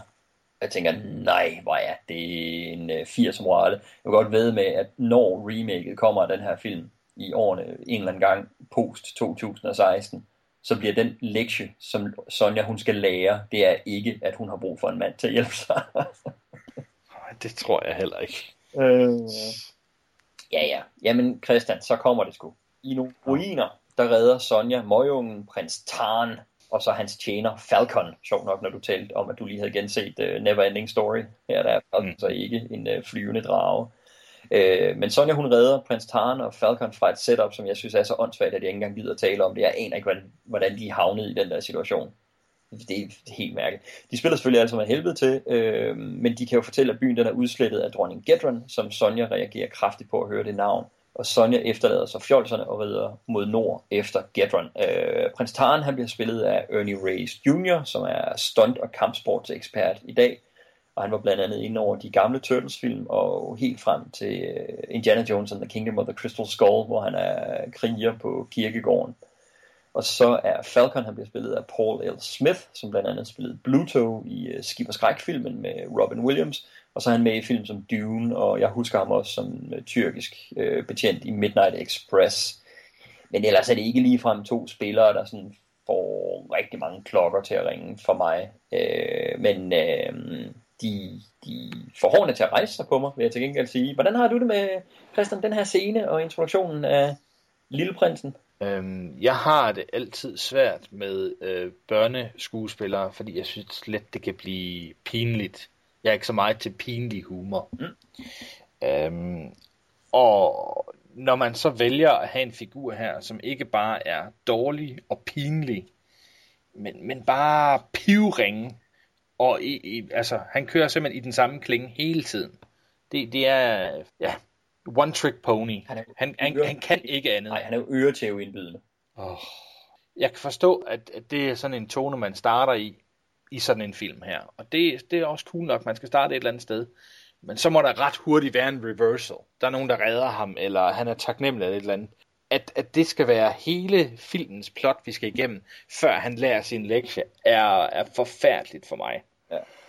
Åh, oh, jeg hader ham. Uh, with a passion. Hold it steady. Can you do nothing right? Still, you great idiot. I'm trying, Your Highness. Clumsy, old, stupid, dumb, useless, selfish beast. Quickly, come. Come to me. Don't give me orders, slave, or I'll have you hung by the heels. Anyway, it's too slippery. Do you want me to fall in that boiling mud? You numbskull?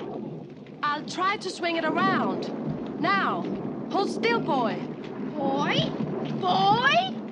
Ja. Og det her, han står på en statues hånd, ud over noget mudder, der bobler, og de kan ikke få ham tilbage. Han står bare og råber fornærmelser efter Falcon. Åh, oh, det er så ring det her. Det er så ring. Og så tænker jeg, altså jeg er lige ved at sige, jamen oh, nu, er det, nu er det her. Birgitte en chance for at være fantastisk, fordi alt andet er så elendigt. Øh, men så bliver hun jo sadlet op med en fantastisk replik, fordi hun siger, hvem har, hvem har gjort det her? Og så siger øh, knægten, Queen Gatrin. Så kigger hun overrasket. Gatrin? Queen Gatrin? ja, det var lige det, han startede med at sige. Det er så, jeg hader manuskriptmateriale på den måde. Altså, ja, nej, hvor det dårligt. havde han bare sagt Getrin, og så siger hun, Getrin, mener du Queen Getrin? Ja, det hende. Men han starter for fanden med at sige, at det er dronningen. Jamen, det er, det er åndssvagt. Men prøv, jeg, altså det her det er jo en af de mere irriterende børnekarakterer, der har sat sine øh, fødder foran et kamera. Det der er, det er, at jeg synes faktisk undervejs, han viser nogle martial arts skills, som er ret imponerende. Øhm, og det er jo så også det, hans karriere har været efterfølgende. Men, men som karakter, og det spil han også, altså han skulle have været, han skulle have styret, det er jo fordi han er dårligt instrueret. Altså det, det, kan, man, det kan man jo ikke bare lægge hos øh, barnets, øh, ansvar hos barnet her på det tidspunkt. Det er jo helt klart instruktøren, der ikke har, der ikke har kunne styre det der, ikke? Øhm, jeg synes virkelig ikke, det er fedt. Jeg synes altså heller ikke, Paul Smith er fed som Falcon. Det er sådan en, jeg godt kunne forestille mig, at der er nogen, der synes, han er da meget sød, og så holder lidt med ham. Jeg, jeg synes virkelig ikke, det fungerer. Det er meget, meget irriterende sideplot, og det er det her, der klart gør det til en, øh, til en børnefilm for mig. Ikke bare fordi det er et barn, men simpelthen fordi altså hele plottet omkring det barn er så utrolig barnligt. Jeg tror virkelig, de har set, altså året før udkom Indiana Jones and the Temple of Doom. Øhm, så det, de er på, og det samme øh, sommer som den her The Goonies udkommer, ikke? så øh, Kiki Kwan, eller Jonathan Kwan, som han hed på det tidspunkt, der spillede øh, Short Round og Data, han har bare været the shit på det tidspunkt, og de har sikkert også gerne ville have ham til den her rolle her. Det havde jo været meget bedre. Men jeg tror simpelthen, at det er... Jeg tror, at han har lavet den her karakter, fordi Temple of Doom var så stort et hit, og de tænker, at ah, vi skal også have sådan en lille asiatisk øh, barn som, øh, som sidekick.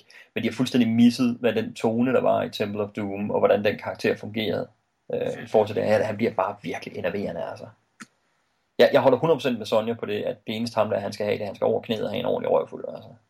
Ja, jeg er fuldstændig enig. Nå, men altså, jeg, jeg kan jo godt lide Short Round. Ja, og det, short round. Og jeg, og jeg har jo, nej, det vil snakke på flere podcasts, men altså Temple of Doom er ikke min favorit Indiana Jones film. Der er masser af ting i den, jeg ikke er så meget for. Men jeg synes Short Round er fantastisk, og han fungerer rigtig godt. Øhm, det her, det når absolut ikke engang det til sokkerholderne. Det... Nej, nej, nej, det på ingen måde. Altså, det, jeg, jeg fik allerede lige lidt opkast i munden af, at jeg kom til at nævne de to film i, øh, i sammensætning, for jeg er vild med Temple of Doom. Øh, selvom det heller ikke er min yndlings Indiana Jones film, men det er bare også så høj en bare at, øh, at sætte, vil jeg sige. Øh, ej, jeg vild med den oprindelige trilogi. Helt vildt. Øh, jeg vild med de tre Indiana Jones film. Ja, øh, altså jeg var også fristet til at sige før, da du begyndte at nævne et eller andet. Der, der var en Indiana Jones film, jeg aldrig har hørt om. Jeg tror, du må tage fejl. Så. Uh, ej, det er meget fed scene, han er med i til gengæld derude på den der uh, Maja kirkegård der. Altså, det ser sgu ret brutalt ud, men uh, det kan være, at vi får en anledning til at tale om det en anden gang. um, så klart. På afstand, der holder Conan øje med hele det her optog, mens uh, Sonja hun rider videre, hun rider og rider og rider. Vi, der er simpelthen et eller andet med de her Ewok-filmene og Conan the Destroyer, og så især den her. Det er bare nogle transportfilmer. Altså jeg tror, hvis man klipper alle de der transportscener ud, så er filmen under en time. Ja, det tror jeg også. Altså markant under en time. Det er det er stadig kortfilm, vi har gang i. Så. Ja. Øhm, Sonja, hun kommer til Brightax 12, og det er en port, hvor man skal betale 12 for at få lov til at komme igennem. Og hun råber den her Brightax an. Og han og hans soldater, de vil ikke lukke hende igennem, før hun har haft sex med Brightax. Så kommer det her tema på banen igen. Øh, jeg holder med hende i det her, vil jeg sige. Jeg synes ikke, det er et, øh, en, en gatekeeper, hvor øh, tit er det jo sådan, at man kommer til sådan en gatekeeper, som i virkeligheden stiller en over for det dilemma, man har brug for at lære på sin eventyrlige rejse, og så afviser man at kæmper og må måske gå en stor bu udenom, og sådan noget, før man endelig lærer det, man skal. Jeg holder simpelthen ikke med manuskriptforfatteren i, at det vi har været den rigtige moralske lektie, at hun har hoppet i seng med ham, men, men på sådan en dramaturgisk plan er det lidt indirekte det, de kommer til at, til at antyde her. Jeg holder totalt med hende, når hun beslutter sig for at slå ham ihjel i stedet for. Øh, de kæmper, og Sonja hun svinger et okay svær i den her scene, synes jeg. Der er et par skud, hvor man kan se, at Birgitte hun har øvet sig rigtig meget. Øh, hun får dræbt Breitag, men øh, hans mænd de holder ikke løfte om ikke at slå hende ihjel. De vil forsøge at dræbe hende her til sidst. Og så i sidste øjeblik så dukker Conan op og hjælper hende, og der er et stort slagsmål. Øh, Sonja hun rider jo videre alene, mens øh, Calidor han holder fjenden tilbage. Og så synes jeg, det er værd at nævne tre skuespillere, øh, her. To af dem er jeg sikker på er med i den her scene, og den sidste nævner jeg bare her, fordi ellers ved jeg ikke, hvornår fanden vi skal tale om ham. Øh, Breitag, Christian, han bliver spillet af Pat Roach. Det er jo et navn, vi kender. Han har jo modtaget Jack Elam-prisen, som er prisen, vi giver til folk, der har ydet væsentlige bidrag foran kameraerne i øh, film i minimum to filmpodcast for folk, ser. Vi så ham som øh, henchman Lippe i øh, Bond-serien Never Say Never Again, hvor vi var rigtig glade for ham. Og så så vi ham øh, sidste gang i øh, Conan the Destroyer som Todd Hamon, hvor vi var knap så glade for ham, men det udløste alligevel en Jack Elam-pris. Hvad siger du til ham nu som Brightark? Altså, det kan jeg langt bedre lide en aben. Mm. Øh, det må jeg nok igen. Altså, den fra sidste gang. Ja. Puha, det var skidt. Øh, jeg synes faktisk, det er okay den her gang. Det er stadigvæk... Åh, oh, det er malet med den brede pensel, det her. Øh, jeg, sy- jeg synes, rollen bliver rigtig, rigtig stor. Jeg synes, øh, slåskampen er ret fed. Mm. Det, det kan jeg sgu godt lide. Men at han skal ligge på den der trone og, og slænge sig, og du kommer bare herop og giver mig noget sex, ellers så kommer du ikke igennem porten. Øh, det, det bliver sgu for meget for mig. Øh, jeg bryder mig ikke om temaet, jeg bryder mig ikke om den måde, han ligesom er tunget ind i de replikker. Øh, det, det tiltager mig overhovedet ikke. Men jeg synes, slåskampen er ret fed, helt sikkert. Jeg synes også, hun klarer det ret godt. Mm.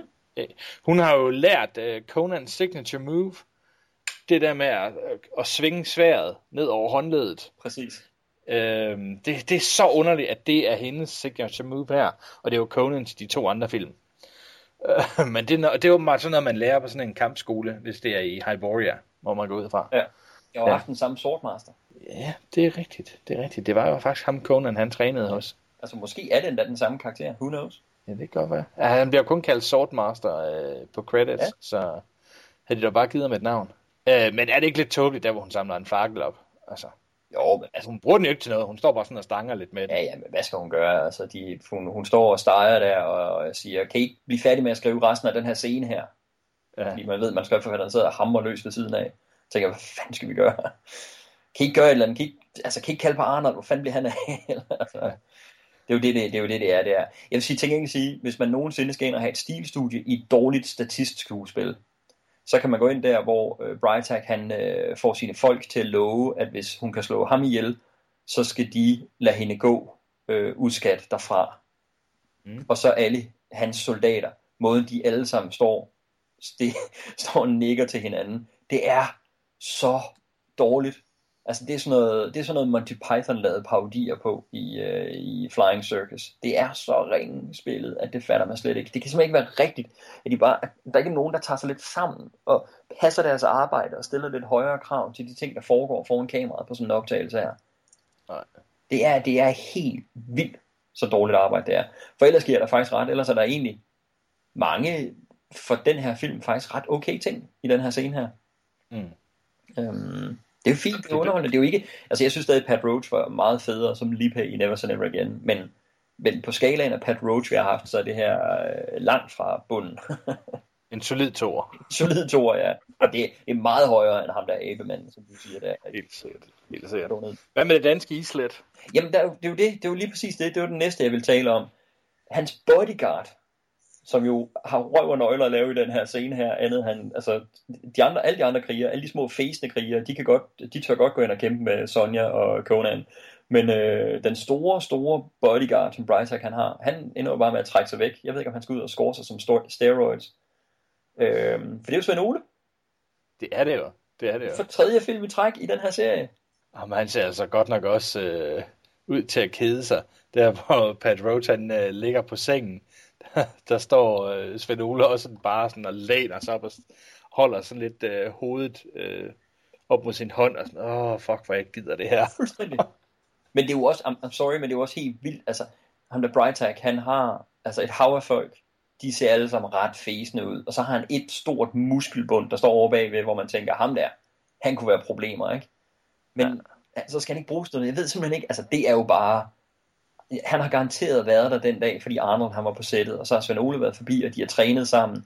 Og så har Arnold sagt, come on, altså der er en mand her, der har et fedt look, I må da bruge ham i filmen. Og så har de stillet ham ind, og så har de bare ikke, altså det, det, er jo, altså det, det er jo rent faktisk et af de, man, man skulle nøde, altså tænker man, at vi, vi siger det, men det er jo virkelig spild af Svend Ole Thorsen. Jeg synes, vi har givet ham roser i alle de ting, vi har set indtil videre. Ja. Han har været rigtig, rigtig god, specielt i, øh, i den sidste Conan-film. Øh, så ja, jeg, jeg forstår ikke, hvorfor han ikke øh, skal kæmpe med, med Conan, eller det mindste med Sonja, bare lidt. Fuldstændig. Det er, jeg savnede det så meget. Det er, uh, ja. what a pity. Ja. Øh, men uh, trods alt, det, er- det er jo dejligt bare at bringe, uh, bringe ham på banen, den her, trods alt. Uh, ja. Men Christian, den, den sidste, jeg lige vil nævne her, og jeg aner simpelthen ikke, om han er med i den her scene, eller om han er med et eller andet sted, eller om det er en skrøne, han er med, eller hvem fanden manden han er. Men ifølge IMDb, så er der endnu en dansker, der er med, og han øh, står som uncredited warrior på IMDb for den her film. Og øh, Han er faktisk krediteret på den første Conan-film i en eller anden lille rolle, som vi ikke bemærkede der. Og er også uncredited på Conan the Destroyer. Øh, så det er også, altså det er en dansker, der også er med det. Han hedder Erik Holmi, eller Homi, eller hvordan pokker det skal udtales. Og når man ser på IMDb, så har han så et hav af, af danske credits også. Jeg aner ikke, hvem han er, men, og jeg aner ikke, om det passer, at han er med i det, eller om det er en IMDb-skrøne, eller noget, han selv har gået ind og testet på. Men lad os sige, at han er det, og lad os da sige, at han skal da have, han skal da have props for at have været med i de tre her. Ja, altså han har godt nok lavet mange ting. Øh, men for det meste så er sådan et eller andet sælger eller vagt i baggrunden, eller mand med hund, eller sådan noget. Ej, det passer ikke. I Gyngehøvding var han svensker. Sådan. Og der må der også, der må der mange af i Gyngehøvding, ikke? Så, så ja, I don't know, jeg aner ikke, hvem han er. Øh, men, men, men Erik, hvis, øh, hvis du findes, og hvis du har været med i, øh, i de her ting her, så props for at have været med i tre film i Conans verdensserie. Øh, det er ligesom Svend Ole. I'm going to feed your eyes to the bird, red hair. I don't need eyes to find you. I can smell you at a hundred paces. I en, øh, en skov, der render Sonja så ind i Lilleprinsen og Falcon, og de er blevet fanget af nogle røvere. Den er meget episodisk, den her. Ikke? At så, så legede vi, at vi kom til det her, og så legede vi, at der skete det her. Sonja, hun smadrer de her røvere øh, og befrier prinsen, den utaknemmelige prins, og hans øh, tjener Falcon. Lederen af de her røvere, Christian, ja. det er Terry Richards. Og han var blandt andet ham der sværkæmperen i Raiders of the Lost Ark, ham som Indiana Jones, han skød på gaden, fordi Harrison Ford han havde mylderbæg.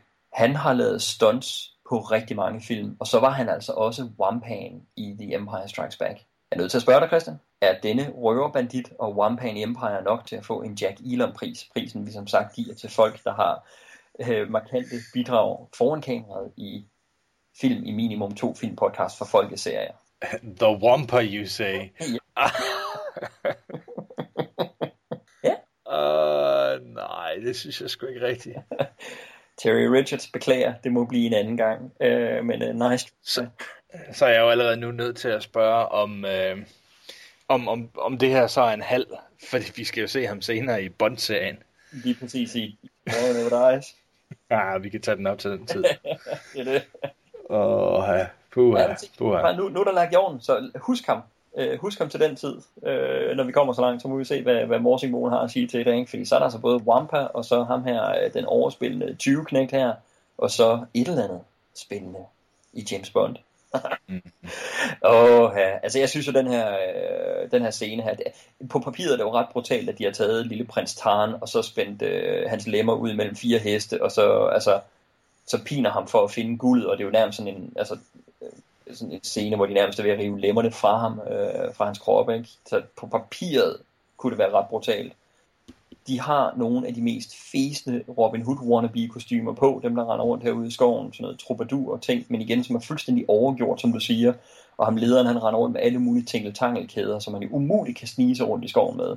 Og så har han sådan en mærkelig rød pirathat på, og så det hele er bare, nej, hvor jeg synes, det er dårligt. Eller det er, er det en baconbund, de har malet rød, eller sådan noget, og smidt, smidt på knoppen af ham, altså et bacon. Ja, jeg synes, det, jeg synes også, det her det ser utroligt billigt ud. Ja, øh, men det, det er en underlig blanding, ikke? Øh, fordi jeg synes, jeg synes det, det er ret brutalt, det der med, at knækken er spændt op mellem to, to heste, ikke? Fire heste, jo en i hver ben, jo altså. Jeg synes, det, det er på papiret, at det er ret brutalt.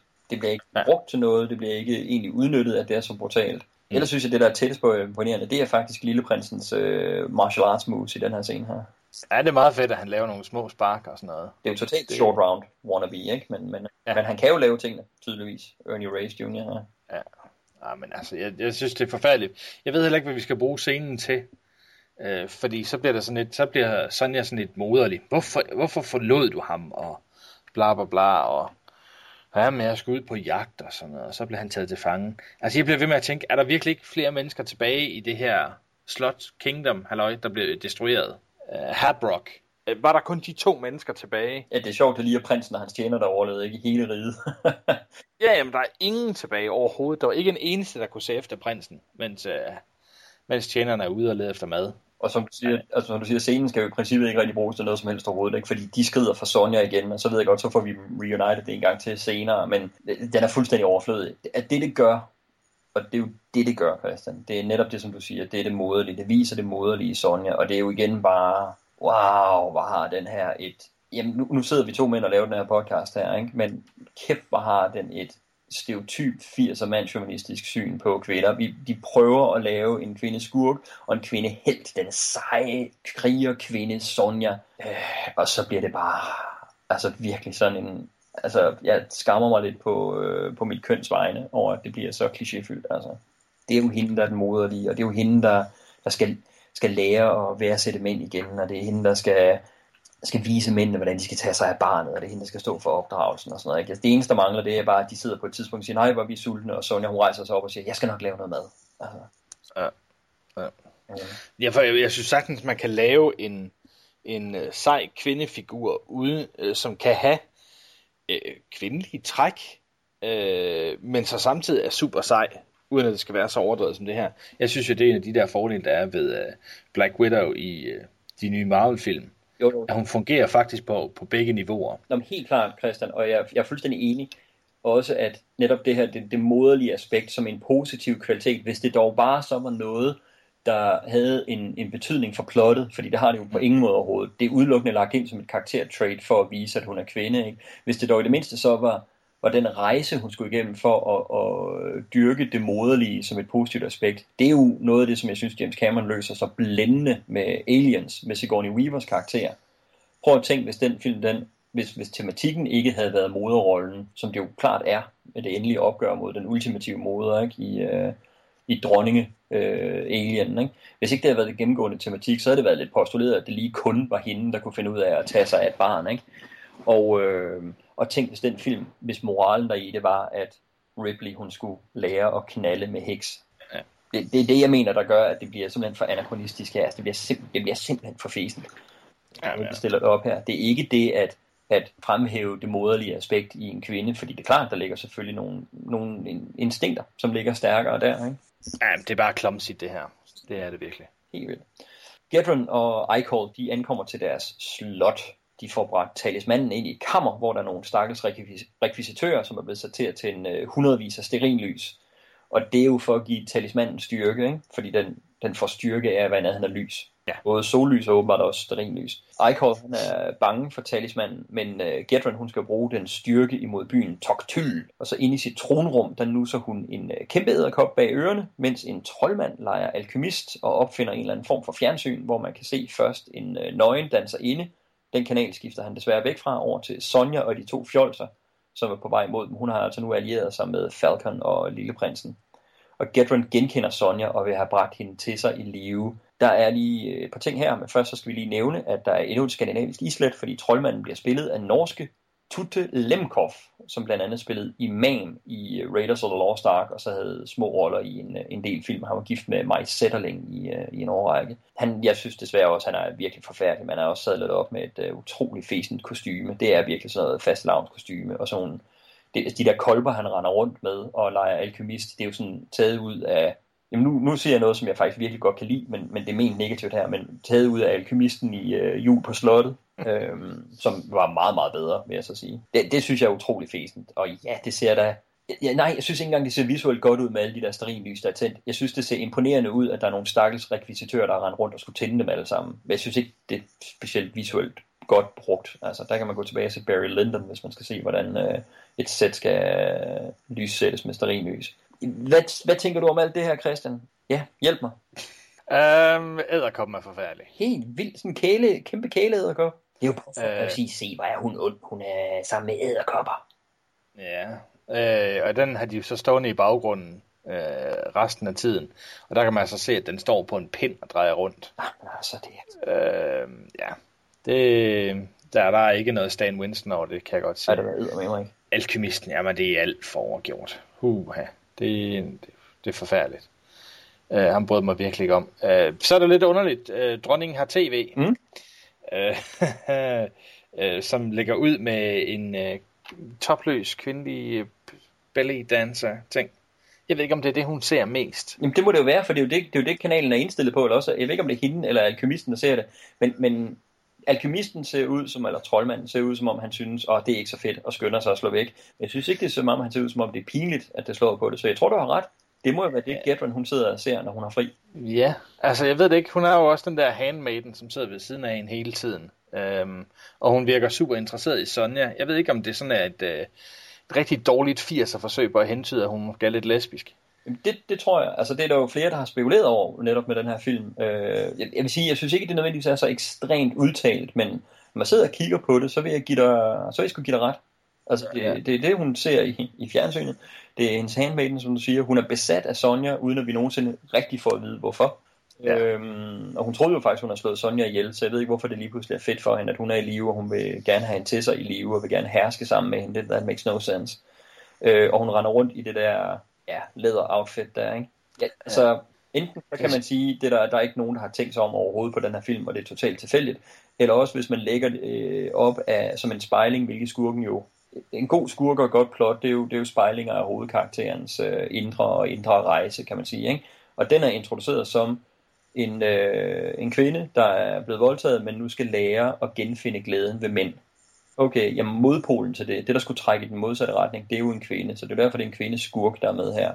Og hvis hun skal lave en, for den her meget simplistiske måde at tænke på, som de folk, der har lavet den her film, de, de tænker på, jamen modsætningen til, at hun skal over og lære et heteroseksuelt forhold og være sat det igen, det må jo være, at der er et homoseksuelt forhold, der trækker den anden retning. Det er så banalt, altså. Jamen, altså, det er jo den dårlige udgave af Rio Bravo, det her. Er, okay. det er den meget, meget dårlige udgave af Rio Bravo. Nå, men altså, du ved, the gay side står på den ene side, the hetero side står på den anden side og trækker frem og tilbage, ikke? Ja. I, i, i den unge, den unge gunslinger, ikke? Ha, ha det så røde Sonja i stedet for. Jamen, det er rigtigt. Uh, ja. men, men altså, generelt alt derinde ser jo, ser jo fæsent ud. Jeg synes ikke engang, den der, det der tronrum ser specielt fedt ud. Jeg ved godt, at de har lavet en masse ting i baggrunden. Der er nogle skeletter, der, er, der også er guldbeklædt, og, og så er nogle forskellige... Det skal se ud, som om der er nogle udskæringer, men, men indimellem synes jeg faktisk, man kan se, at der er nogle linjer, der hvor kulissen starter og stopper. Ja, det kan du sagtens. Du kan se alle samlingerne i den her dekoration. Ja. Ikke? Og der, jeg synes bare, der er så mange gange i løbet af den her film, hvor man kan se samlingerne i dekorationerne, man kan se uh, sminkekanter, man kan se uh, wires, som de har prøvet at fjerne, og altså... Ja, men det, det tænder mig virkelig ikke, det her. Nej. Jamen. Altså, som, som du sagde fra starten af, jeg, jeg tror, det har været rigtig dyrt at lave. Det ser bare ikke dyrt ud. Nej, det koster mange penge, de brugt meget tid på det, men det ser utroligt billigt og ufærdigt ud, ikke? So it is true, only women may touch it. Sonja og company, de kommer til en lavakløft, og på den anden side, der ligger Burkabane, landet i evigt mørke. Ja, Udover, jeg synes, det er nogle, det er ikke de bedste navne, de har heddet frem i den her film her. Øhm, så er det da meget sjovt koncept med et land i evigt mørke. Altså, vi, vi er enige om, at det er nede på sådan et barnligt eventyrstadie, vi er ude og fortælle her, ikke? Men, men det, jeg ser den her film som en børnefilm. Det, jeg ja. synes, at den har øh, overbevist mig om, at det, det er den dur, vi, eller det, det, det, den kvalitetsskala, vi skal overvurdere det på. Øh, nu må vi se, hvordan det falder ud til sidst. Lilleprinsen, han skaber sig, det gør han jo hele tiden. Øh, de finder sådan en slags bro, som er lavet ud af et øh, kæmpe dyreskelet. Det ser måske meget, altså måske en meget fed tanke, men tydelig mad painting. Og så tager det en evighed at få os over den her bro, og Sonja hun er undervejs tæt på endelig at få givet ham der lilleprinsen en endefuld. Øh, men det får hun så ikke lov til. Ja, jamen øh, Christian, øh, 5-6 minutter om at komme over en, øh, en bro, hvor der ikke rigtig sker så meget. Ja, altså, jeg går da undvære den her scene. Øhm, jeg synes, det der med evigt mørke, altså, det er så let, der er en vulkan i baggrunden. Hvorfor ikke bare sige, at den vælter der asker op af, og derfor er der mørke, ligesom man gør med Mordor mm. i uh, Lord of the Rings. Men det, det har de altså ikke taget sig tid til her, hvor man på manuskriptplanen lige hurtigt kunne forklare, hvorfor der er evigt mørke derovre, men det, det bliver bare som om, jamen, det må ikke være for kompliceret, altså, så børnene kan følge med. Oh, yes, det, det, det er dumt, det taler ned til os. Mm. Vi har, vi har sådan kort lige øh, rørt ved det. Hvilket publikum tror du, den her den er lavet til? Altså aldersgruppe? Jamen, det, det er det, der virkelig er totalt forvirrende for mig, fordi de seksuelle indtydninger, der er her i, og, og det blod, der trods alt er, ikke? jamen så den mm. forsøgt at ramme det samme crowd, som betalt ret mange penge for at gå ind og se de to Conan-film. Men jeg tror klart, de er mere gået efter Conan The Destroyer, publikummet. Et lidt bredere familiepublikum. Det viser sig ikke at være større, bare fordi det var spredt mere ud over målgrupperne, end Conan the Barbarian. Ikke? Jeg tror, de er gået efter det. Det lidt mere familieminded fantasy, ja. men, men de er gået efter, tror jeg, et ældre publikum, end den tone filmen egentlig har tror jeg, fordi jeg synes, der er nogle afstikkere, der er det er jo sådan en stor diskussion, man altid kan have. Jeg synes, at børn er pakket ind i vat. Jeg synes sagtens, børn kan holde til at se det her. Jeg synes godt, de kan holde til at se det blod, der er, og det er den mængde sex, der er her i. Sagtens. Jeg synes, de er fuldstændig hysterisk overbeskyttet i dag, og det ved jeg godt, der er rigtig mange, der er uenige med mig i, og det er fuldstændig fair. Mit, mit er ikke fakta, og jeg har ikke en uh, børnepsykologiuddannelse bag mig, som gør, at jeg kan sige det som fakta. Anyways, jeg, jeg kan ikke præsentere det som, at sådan er det bare. Men sådan, det er min oplevelse. Mm. At børn kan holde til meget, meget, meget mere, end vi udsætter dem for i dag. Og de ser alligevel det, der er meget, meget værre, fordi der er noget så vidunderligt som internettet, der er opfundet, så held og lykke med at prøve at beskytte dem øh, for de ting. Så for mig at se, rammer den her en tone, hvor jeg, hvis det var mig, der bestemte censurmæssigt fint, så ville det være en børnefilm. Det ville ikke være en under. Jeg ved sgu ikke. Altså, jeg synes i hvert fald ikke, den skal højere end en 7-års censur, og, og jeg vil ikke have noget problem med at sætte en 5-6-årig til at se det. Øh, men, men jeg er med på, at der er nogle 5-6-årige, som er sensible, og det er der så også ældre, der er. Så det er en svær diskussion. Børn er også mm. meget, meget forskellige. Det er meget individuelt, og det er forældrenes ansvar i sidste ende, synes jeg. Men de kan bare holde til meget mere. Jeg synes, det her det er en børnefilm i tone, men jeg tror ikke, det er det, de er gået efter. Nej, altså jeg tænker lidt på at vide, om de har tænkt, hey, de øh, voksne eller unge mennesker, som har set de to andre Conan-film, måske forældrene kunne tage deres børn med ind og se den her. Og så kunne det blive sådan en film, de så sammen. Øh, jeg ved det ikke, det virker bare som om, at de vil begge dele. Øh, jeg synes, det er rigtig svært, fordi på nogle tidspunkt er den vanvittig barnlig, og andre tidspunkt er sådan, nå okay, det kunne måske godt være til et, til et ungt teenage-publikum her. Ja, og der er ufokuseret ja. i sin, sin tone, det er vi helt enige om. Ja. Helt. Men altså, der, der er jo film, hvor det fungerer, altså hvor man siger, øh, altså, når man snakker Pixar-film for eksempel, ikke? nu ved jeg godt, det er noget helt andet end Conan selvfølgelig, men Pixar-filmene, hvor man siger, jamen, det er tegnet, og noget af det er til børn, men voksne kan godt se dem, fordi de forstår, at der er nogle andre ting i det, at der bliver hentydet nogle andre ting, øh, og, det, og det gør, at det bare rammer et bredere publikum. Den her har jo slet ikke de der fantastiske nuancer. Nej, nej. Det ene øjeblik er det den, tykke, er det den brede pensel af det ene, og den, det andet øjeblik er det den brede pensel af det andet. Øhm, så, så det fungerer ikke på nogen måde her. Det synes jeg virkelig ikke. Nå, det var den der bro der. Den ser forfærdelig ud. Det er tydeligt matte painting. Jeg ved ikke, hvad vi skal bruge scenen til. Nej. Udover at hun får det der, hey, du skulle over knæet, skulle du. Ja, og igen, jamen et land i evigt mørke og en øh, bro lavet af dyreskelet, jamen det er da eventyr, altså det der, men, men på sådan et, det er da børneeventyr, så det er fint. So it is true, only women may touch it. De slår lejr over på den anden side, og prinsen der, han træner løs med sit svær, Sonja giver ham lidt øh, kamplektioner, og han lægger an på hende. Skide godt, sådan skal det være. Det havde vi også et barn i den forrige film, der lagde an på Conan, kan man sige. Af en eller anden årsag, så har prinsen, han har pludselig lært lidt ydmyghed her på det tidspunkt og beder hende om at hjælpe sig. Jeg ved ikke, hvorfor det skifte er kommet, men det er det. Han skulle måske have haft den der indefuld, tænker jeg. Øh, og musikken, den prøver at hjælpe os og forklare os, at det her det er et meget stort øjeblik. Øh, ja, for mig det er da meget sødt og harmløst, det her på en eller anden måde, men det, altså, jeg vil ikke gå så vidt som til at sige, det er godt. Nej, nej, jeg kan slet ikke se, hvor det kommer fra. Øhm, hvad, hvad, hvad ændringen skulle være. Øh, hun piller svært frem et par gange, og så lige pludselig så er han ydmyg. I don't get it. Nej vel? Nej, nej. Altså for, for det meste, så, er det jo, så skal der ske en eller anden stor begivenhed. Noget livstruende, og så ændrer det folks måde at se på hinanden på. Men der er jo ikke sket noget her. Oh. De er reddet hen over en bro. Ja, lige præcis. Tanken er potentielt god nok for at have den der udvikling i karakteren, som du også efterlyste der tidligere. Ikke? Men øh, den er bare virkelig ikke underbygget. Den er bare ikke fortalt. You are very beautiful. When I'm king of Pabla, I shall have you at my court. You will, my the honor. I may even make you my queen. But I'm still young. We shall have to see. Jamen, Gedron, hun spionerer videre på sit fjernsyn, og hun siger, at uh, Icol, han skal lokke Sonja og company ned til en eller anden grotte, hvor The Killing Machine skal dræbe de to andre, men Gedron, hun vil stadig have Sonja i live op til sit lille fetishbur deroppe. Det kan blive svært ifølge iCall, fordi den der killing machine, den dræber bare uh, undiscriminately, den slår alt ihjel. Mm. Øhm, prinsen, han finder en uh, kæmpe perle, som han vil have, men Birgitte, hun, uh, Sonja, prøver at overbevise os om, at uh, vandet i rummet stiger hastigt. Det ser det ikke rigtig ud til at gøre, men hun giver den sgu et skud med at spille det hjem, som om det er farligt det her. Øhm, så hiver de perlen ud, og så kommer der mere vand, og så kommer der et søvhyre, som er en utrolig grim animatronic, som er bygget til at svømme i den samme ring hele tiden. Ikke? Man kan tydeligt se, at de har sat den op på sådan et, et, øh, et track, som ligger nede i vandet, så den bare kører rundt i den samme cirkel hele tiden. Der er en øh, ret fesen kamp med det her monster, som øh, først slutter, når Conan han dukker op ud af ingenting og laver en øh, maveplasker på den, og så svømmer han lidt rundt med den i den samme cirkel, og den viser sig at være lavet af metal. Det er nemlig den der The Killing Machine. Og af en eller anden årsag, så ved Conan så, at han og Sonja, de er nødt til at stikke øjnene ud på den, for at besejre den. Øh, det gør de, den bliver blind, og så svømmer den videre rundt, og de stikker nu af fra den blinde metalkrokodille.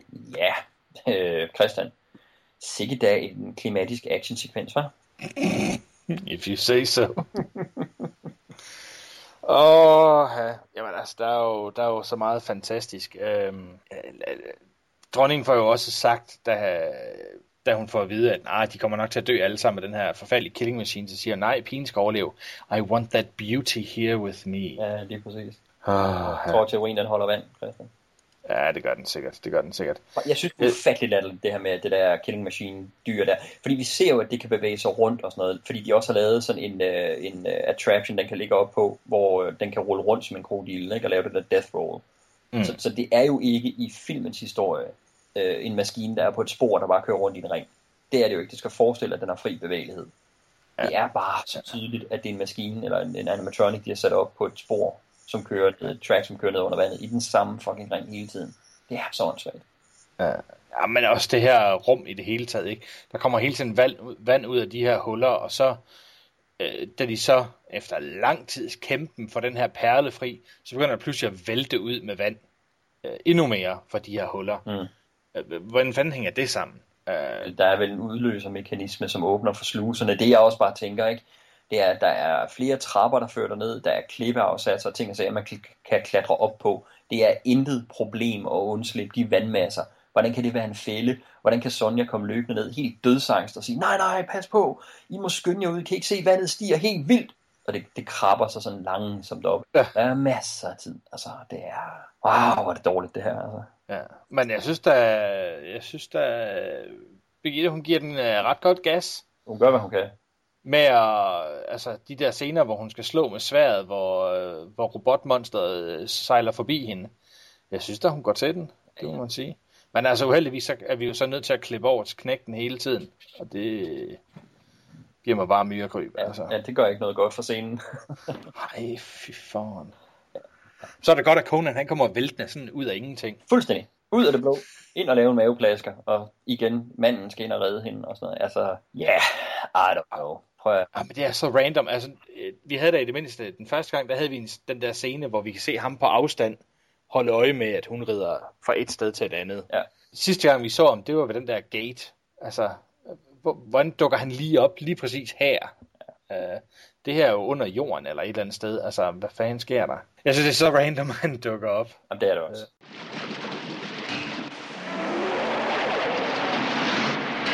I can't kill it, it's a machine!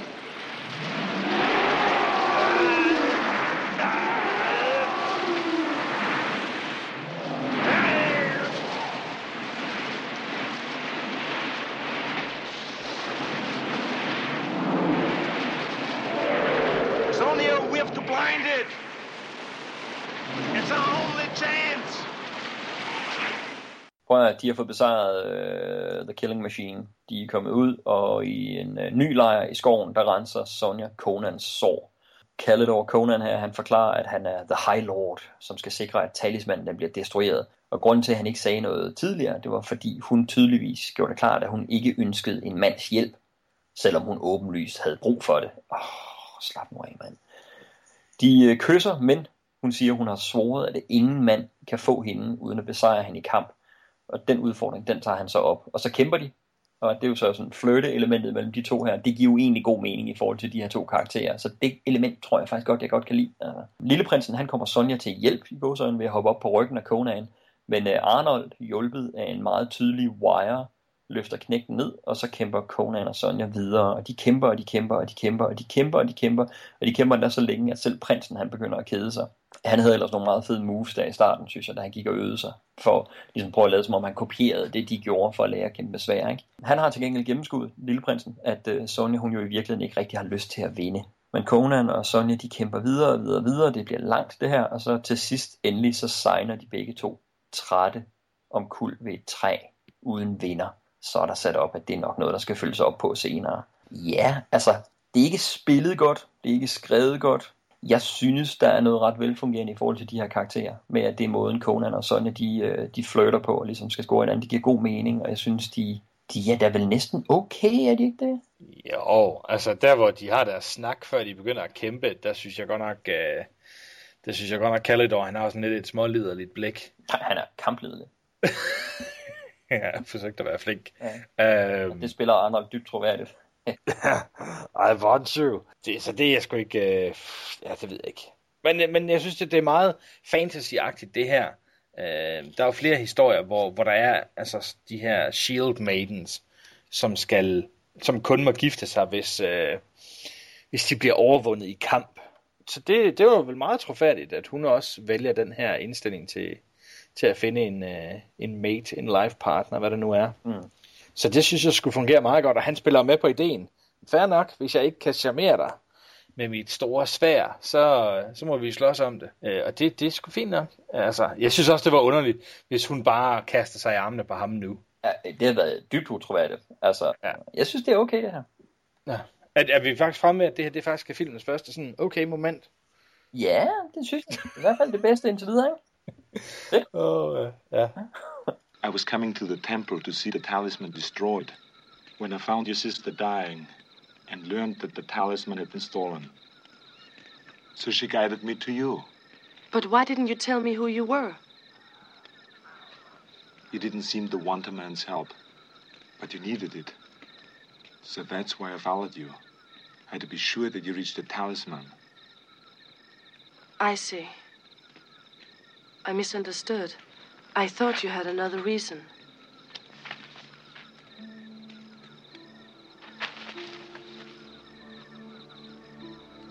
I did.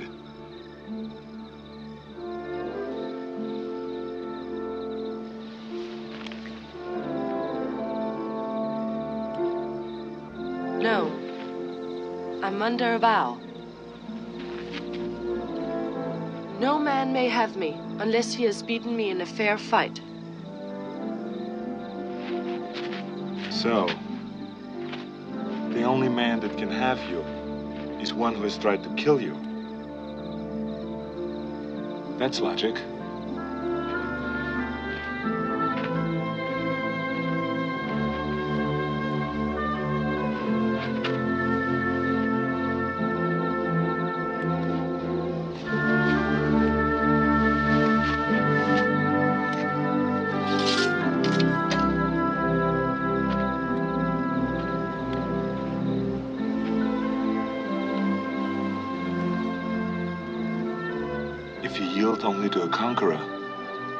Prepare to be conquered, little Sonia.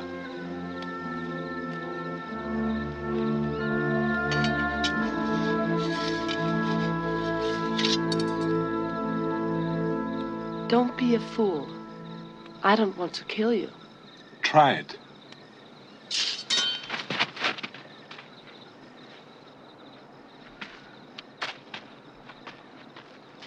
Come on.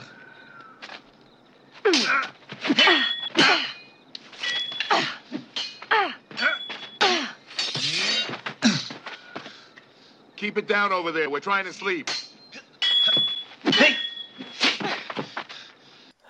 Ja, ja, Nå, men efter de er signet om efter deres passionate gør en kur til hinanden her, så skal de så alle sammen kravle op af muren på Gedrons slot for at finde en vej ind. Men øh, først så får de lige narret øh, prinsen til at blive tilbage og være den modige vagtpost. Ja, det er jo telegraferet en øh, 1000 mils afstand, men, men det er jo okay. Og så giver Falcon, han giver også en eller anden fesen knogle til, øh, til prinsen. Det er jo det der Falcons foretrukne våben, at gå rundt og slå på folk med kæmpe store lårbensknogler. Det er meget mærkeligt. Øhm, og så klatrer de ellers afsted, Christian, mens øh, sten falder om ørerne på dem, fordi det hele jo ryster, fordi der er nogen, der bruger den der talisman, og der er ved at være jordskæld overalt.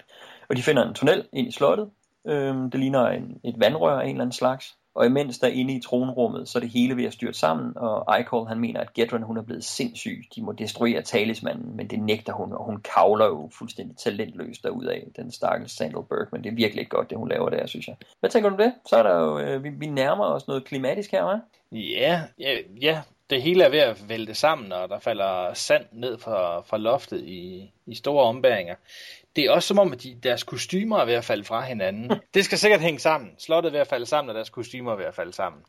det er bare noget billig skrammel, der er ved at være slidt op. Du.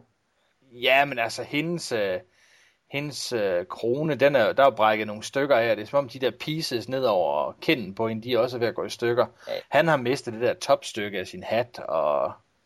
og du, men du har fuldstændig ret, altså det er jo det, det skal symbolisere, og det giver altså, så er de så valgt at lave detaljesymbolik på noget, der ikke giver nogen mening. Det giver jo ikke nogen mening, at deres øh, kostymer og kroner og sådan noget, det er også ved at brække sammen på den måde. Altså det er jo ikke fordi, det er rystet i stykker, og lad nu være.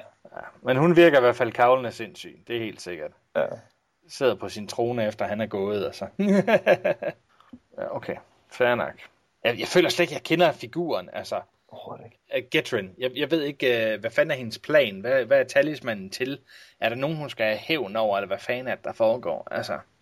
Hun er bare sådan totalt random øh, loony, som vil destruere verden og vil herske over verden. Og det, det er så under, altså dårligt fortalt og under, dårligt underbygget plot. Og, altså, det er bare God damn det er ringe, mand. Ja, fordi vi har jo set, altså nu skal man jo ikke sammenligne alting med, med James Bond, men altså der har vi da også haft nogle sådan kavlende, sindssyge skurke, men vi har i det mindste fået noget beskrevet, hvem de er, enten hvor de kommer fra, eller hvad deres motivation er, eller hvad det er, de vil. Her har vi ingenting. Det er bare en kvinde i et kostyme. Præcis. Der er sådan. Og, og det der med, når hun sidder og kavler op på sin trone der, ikke? Altså, øh, altså jeg synes virkelig, hun spiller det dårligt, og jeg synes, det virker mere som om Sandra Bergman, hun er bange for, at... Øh, at rekvisitten, den trone, hun sidder på, den er ved at falde sammen under hende. Mere end at hun bliver i karakteren og spiller kavlende sindssyg, altså. Mm. Men det, det, er jo nok også sådan, det har været. Ja, well, it's crap. But Majesty, the talisman is almost beyond control. We must bury it in the dark before it is too late. It will be buried when I have no further use for it, and that time is not yet. But it will kill us all! Oh, God, Majesty, what do you want? Our vaults are brimming with gold. Great state living terror of us. What more is there? The world's icon! Today we took another piece of it, the city of Cocteau. But I have wider claims, and the talisman will enforce them. Madness. There will be no world. There will be no world. There will be no world.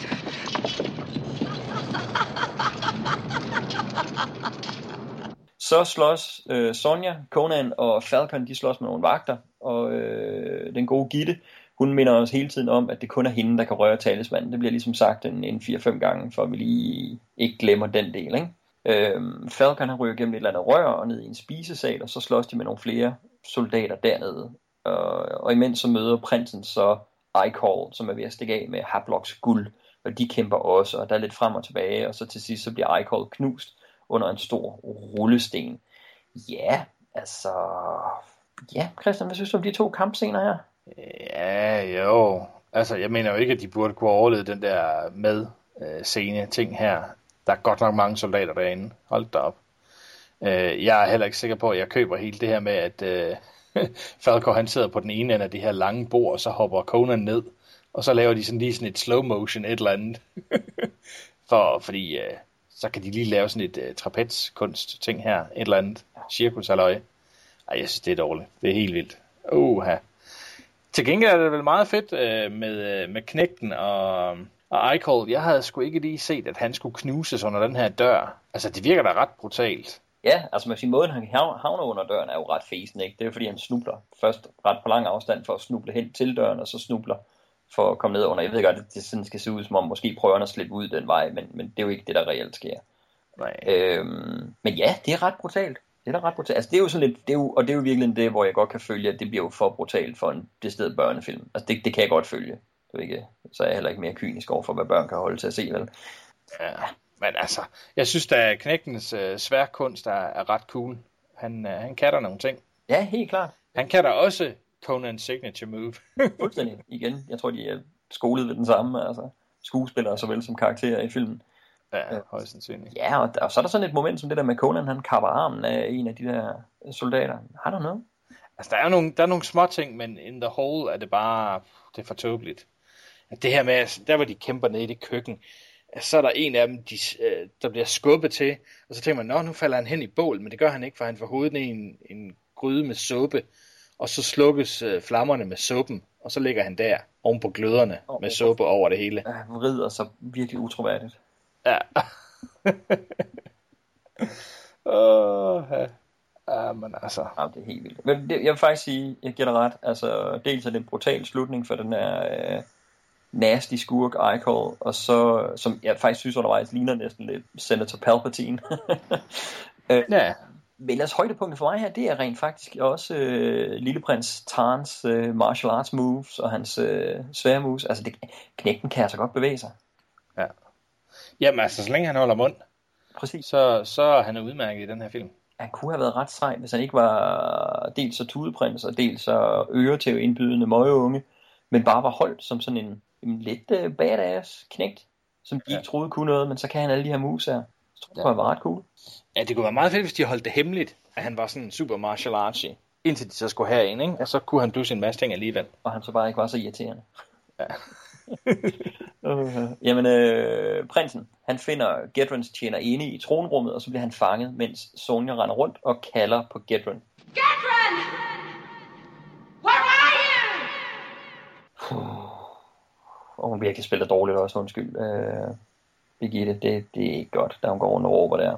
Øh, nå, men det ene, altså det, at hun render rundt og råber og skriger, sådan, det fører ikke andet med sig, end at hun selv finder ind i tronrummet, hvor Gedron er i forvejen. Så det gør ikke rigtig nogen forskel. Mens prinsen, han øh, river sig fri og skynder sig øh, ud for at finde Conan og Falcon, så duellerer øh, Sonja og Gedron så her om, hvem der spiller dårligst. The talisman, Gedron! Quickly! You are a fool. We could have ruled the world together. Now I shall rule alone, and you will die for what you did to me. What I did. You slaughtered my parents like cattle. My brother, my sister. Vermin! What were their lives compared to this? You're mad. The talisman will destroy you. at, at det er en af de dårligst spillede scener, vi nogensinde har haft i filmpodcast for folket, når de to de står over for hinanden og taler til hinanden her. Jeg synes, det er så ringe. Ja, det er godt nok skidt. Det er godt nok skidt. Og, og, og det er så tydeligt, at de der, de der scener, hvor, hvor hun ligesom skal samle et op, altså Getrin, jamen altså, hun er skuespiller, og så har hun fået en eller anden rekvisit i hånden. Hun er absolut ikke interesseret i, at jeg skal slås med det her svær. Øh, jeg synes godt nok, det er skidt. Og, og Birgitte står og råber. Altså, jeg ved godt, at det skal forestille, at øh, hun det hele i at falde ned om ørerne på dem, men altså, råber virkelig kraftigt. Jeg synes, det er så dårligt. Mm. Og så læg mærke til, hvordan de filmisk har fået det til, i totalskuden har fået det til at se ud, som om det hele det øh, vakler og ryster, ikke? De kaster lidt øh, grus ned foran kameraet i, øh, i nærbilledet, og så... Øh, helt, ryster de kameraet. Og så ryster de kameraet helt vildt, og så helt ude i baggrunden, der hænger de der Halloween-skeletter på en snor, så bare hænger og dingler og bliver rystet frem og tilbage, ikke? Øh, men for eksempel alle glaskolberne op, ham der troldmand, de står helt stille, og væsken der i bevæger sig slet ikke. Og sådan, altså, man, var det dårligt, altså. It is very, very bad. Øh, Jamen, det er det. Og så, altså, selve deres slåskamp også, det, åh, jeg, jeg synes, det, det er forfærdeligt. Og det er forfærdeligt. Altså, vi har en, en, altså en Birgitte Nielsen i sådan en rimelig god fysisk form, som kan bevæge sig helt klart og sådan noget, ikke? Og så en Sandal Bergman, som vi har set fungere super fedt i, øh, i kampscener i Conan, ikke? Ja. This ain't good, man. Hvor er det dårligt. Ja, ja, men øh, mens de kæmper, så øh, blander troldmanden sig jo, og han teleporterer hele tiden Gedron rundt i lokalet, væk fra Sonja. Og til sidst gennemskuer Sonja så det her move, så hun går hen og smadrer hans kolber og hugger hovedet af ham. Øhm, og så stikker Gedron af med Sonja i hælene. Jamen, øh, ja, så slapper vi af med ham der Tulle Troldmand fra Norge der. Jeg skal også, den får rigeligt. Hold kæft, for, uh, sender han hende rundt mange gange. Altså. Det tager så lang tid. Altså, ja. det er også bare... Gør det en eller to gange, så lader Sonja gennemskue det. Ej, de bliver ved og bliver ved og bliver ved. Altså. Øh, og der, hvor hun hopper ned for at få fat på og så lige pludselig så kommer der en henchman løbende ud af ingenting. Ja. bare, bare sådan lige for, at, uh, at Sonja hun skal få noget mere at, at lave. Ja, det er så underligt. Fordi Getrin, hun står bare og kigger. Sådan lidt, nå, jeg vil være færdig. Vi fortsætter, eller hvad? Og hvad er det med alle de der små øh, plastikskeletter, der hænger alle mulige steder, og tydeligvis er falske, og aldrig nogensinde har været et rigtigt menneske. Altså, de hænger alle steder og bare sådan hængt der. Det er sådan nogle total Halloween-skeletter, ikke? Køb din legetøjsbutik. Jeg ved ikke, hvad der er værst, om teleportering er det værste, eller det er værst, at uh, ham, alkemisten, han står med en, uh, en dagger, som han kører hen over en, uh, en tallerken, og så pludselig så bliver der skåret i Sonja. Ja, åh, det er også så latterligt. Ej, man. Ja, det er sådan lidt, vi har talt om det, vi talte om det sidste gang på Conan the Destroyer også, det der med, at når man ser troldmænd i sådan en fantasyfilm, så, så forventer man altså noget magi og sådan noget fra dem, man forventer nogle ret fede ting. Ja, de ting, de har lavet i de her film, de er simpelthen så latterlige. De er low-key, de er dårligt udtænkt, og de er meget lidt flashy. Altså. Det, de gør ikke noget godt for folks lyst til at spille uh, mages.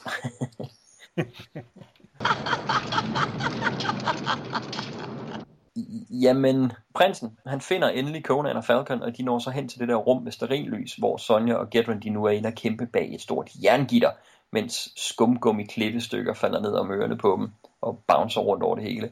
Øh, og mens den her studiedekoration den er ved at gå i stykker, så besejrer Sonja så endelig Gedren, som falder ned i en åbning i gulvet, ned i lava helvede. Og så smider Sonja så også talisman derned for at ødelægge den. Christian, jeg er nødt til at spørge dig. Den her talisman, den skal i mørke for at blive ødelagt. Hvis den er i nærheden af sollys, eller i nærheden af bare sterinlys, så får den energi nok til at forårsage næsten altså verdensomfattende ødelæggelser. Hvad mm. fanden tror hun, der sker, når hun smider den ned i lava? Ja, den, brænder, den brænder op.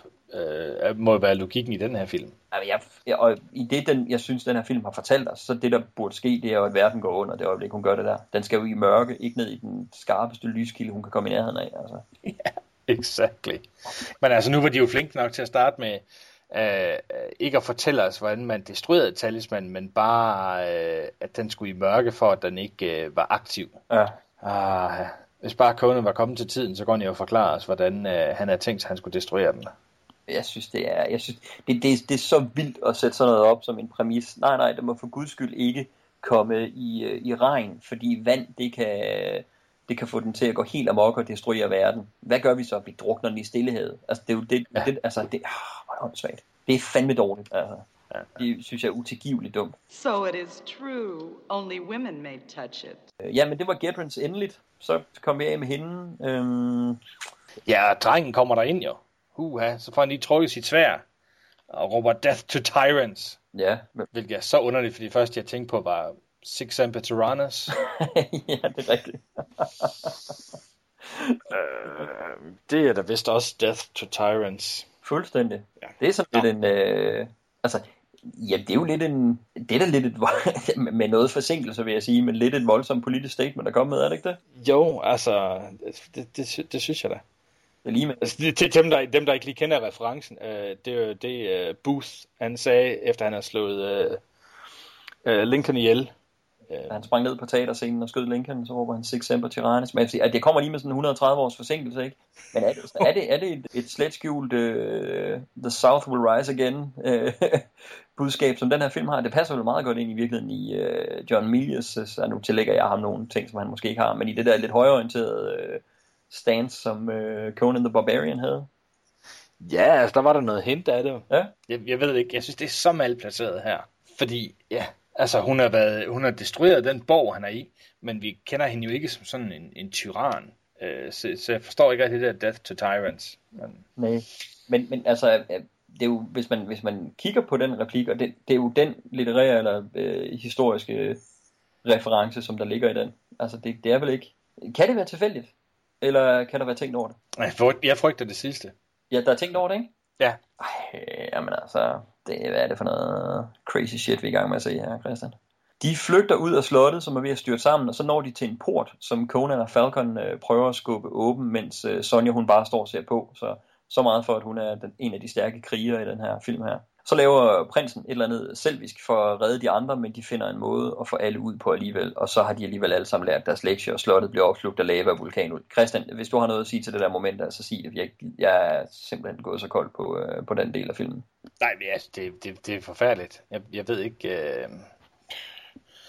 Det er enten det her, eller også så er det den øh, scene lige inden, hvor øh, der er en kæmpe stor bjælke, som holder hele loftet op for hele slottet. Oh, øh, som er ved at, at brække i stykker, og så går Arne lige hen under, og så lægger han lige skuldrene på, og så mander han sig lige op, fordi så kan han lige holde hele bjælken, mens de andre løber forbi. Og så det sekund, han tager skuldrene fra, så brænder det hele sammen. Og alt det her, det er jo intercuttet med øh, modellen af det her slot, som de så springer i luften over flere omgange. Igen og igen og igen. Jeg forstår ikke, hvorfor han skal forsøge at være lidt, øh, lidt uselvisk her og redde dem alle sammen. Det, det giver ingen mening. Altså jeg tænker, nej, herligt, så dør knægten her. så var, der i det mindste lidt positivt at slutte på, men det er der så ikke. Fordi Arnold, han kan jo løfte alle de her murbrokker, så får de ham fandme ud alligevel. Øh. Fucking hell. Åh oh, ja. Men altså, hatten af for Arnold. Han, øh, han får det til at se realistisk ud, når, når han skal være stærk mand. Han... Så jeg ved, ikke, om, jeg ved ikke, om det er en rigtig bjælke, de har ham til at løfte. Han ser i hvert fald bevustet ud. Ja, han kan spænde musklerne.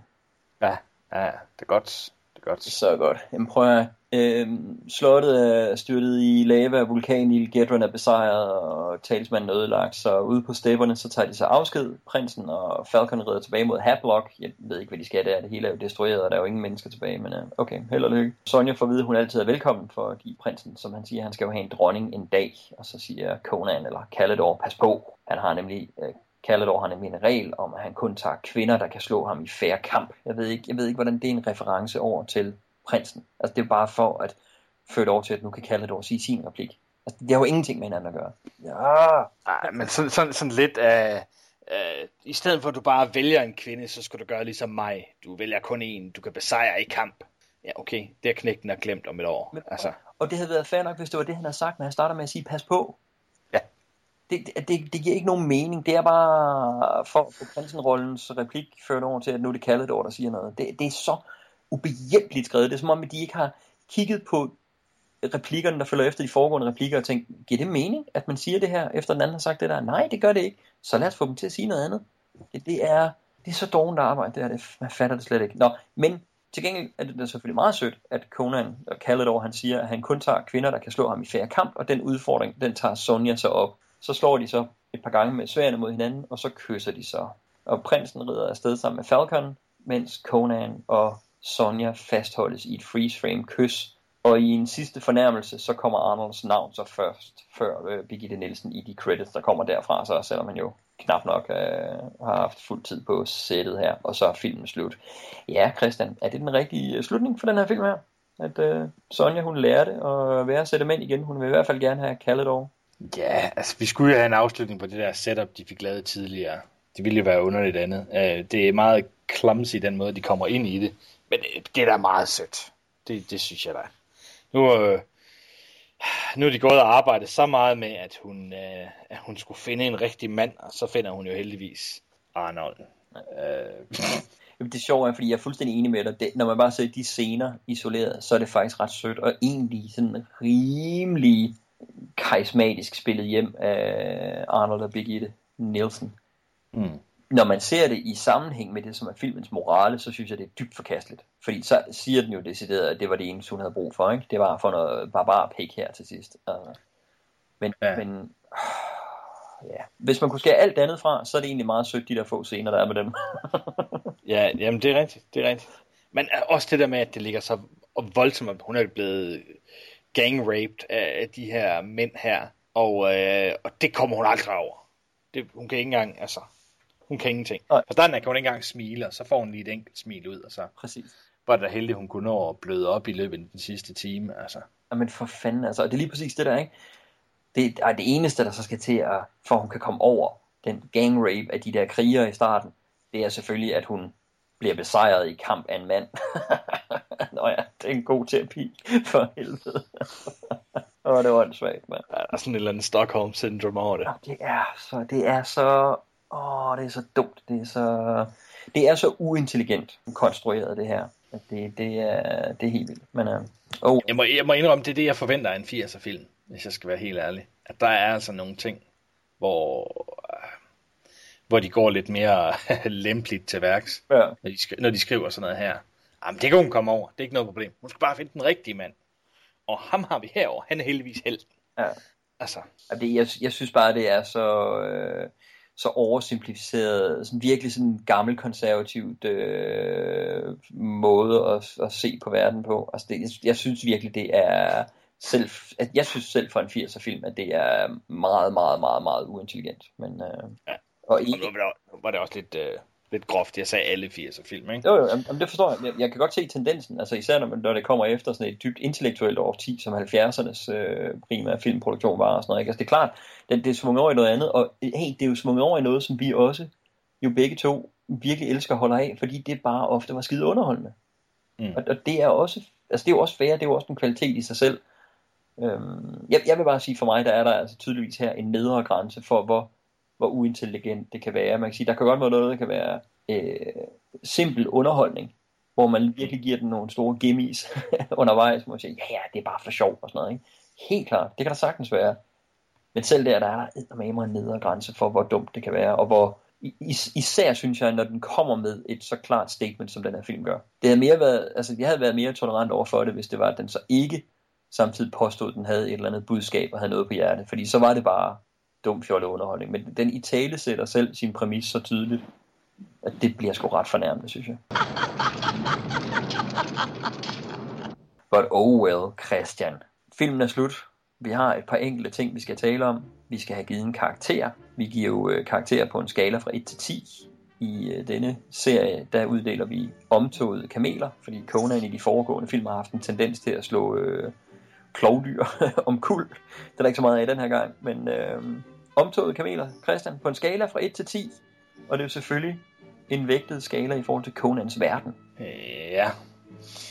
Øhm, men jeg ved sgu ikke rigtigt, om jeg kan sige noget positivt. Øh, oh, ja. det er fandme svært det her, fordi øh, jeg synes godt nok, det var elendigt det her. Jeg synes, at det, der er der nogle, nogle udmærkede actionscener indimellem. Nogle små dele af det. Jeg synes ikke engang, der er nogle hele actionscener, som er gode. Prinsen er, er okay, når han holder sin mund. Han, han er ret god til at svinge svær og lave kung fu tricks. Men, men det er også det. Falcon er elendig. Jeg synes, Gedron er forfærdelig. Og jeg synes ikke, jeg kender Calidor godt nok til, at, at jeg kan finde mig i, at han bare dukker op i den ene scene, og så løber han lidt ud til højre, og så dukker han lige pludselig op et andet sted. Det, det er så dumt. Det er så dumt. Og hele den her mand, vi behøver ikke nogen baghistorie. Han er bare uh, Lord of et eller andet. Og så var det ham, der skulle komme og destruere talismanen. Fordi det kunne kvinderne jo ikke selv finde ud af. Uh, det er så dumt. Uh, Birgitte Nielsen, jamen hun, uh, hun har lukket til det. Jeg synes også, hun er, hun er okay i nogle af de her kampscener, men hendes repliklevering er jo forfærdelig. Hun er selvfølgelig heller ikke skuespiller, det ved jeg godt, men jeg er ikke sikker på, at filmen skal have, skal have et pas, bare fordi de har valgt en, der ikke kunne, kunne sige replikker. Altså, det er forfærdeligt, forfærdeligt, forfærdeligt. Ja, Ronald Lacey, jeg, jeg er vild med ham øh, i andre ting, men, men jeg synes godt nok heller ikke, han er god her. Pat Roach, puha, forfærdeligt. Igen, jeg er ikke sikker på, hvor meget af det her det er manuskriptets skyld, og hvor meget at der bare er dårligt skuespil. Øh, helt sikkert, hvis, hvis ordene er elendige, og instruktionen er elendig, jamen så, så bliver produktet jo også derefter. Men jeg er ikke sikker på, om alle de her, de kunne have leveret noget bedre i den her setting. Ja, altså kulisserne, de, de skulle også øh, ret, ret rædelige. Øh, det er ikke en pæn film, det må man godt nok sige. Øh, var der noget positivt? Ja, det var der måske. Altså, Birgitte Nielsen er, er okay øh, på nær, når hun skal sige noget. Mhm. Det må ligesom være, være, det, hele, være det gennemgående her. Jeg synes ikke engang, Arnold er god. Jeg synes ikke, at han har noget charme. Han har ikke noget glimt i øjet. Så øhm, jeg, jeg ligger og svinger mellem en og to øh, togede kameler, fordi jeg synes, et, det er bare alt er forfærdeligt. Ej, ved du hvad, den får ikke noget pas. Det bliver en enkelt omtoget kamel, der, der falder om her på gaden. Puha. Sådan der. Og jeg, jeg kan jo jeg kunne copy-paste alt det, du lige har sagt. Jeg, jeg er simpelthen også så meget i tvivl. Øhm, og jeg har de samme overvejelser for og imod, som du har. Åh, Christian, jeg synes det er svært, altså fordi jeg synes faktisk, vi i nogle af de andre serier øh, har givet film to, som jeg synes var bedre end den her.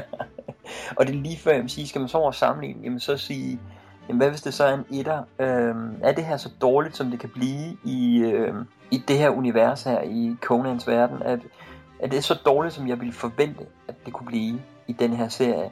Og så tænker jeg, ja, der er godt nok også nogle, altså der er nogle 80'er fantasy film og sådan noget, som er, altså i hvert fald ser jo, altså har været meget billigere at lave, og på den måde ser meget, meget svagere ud.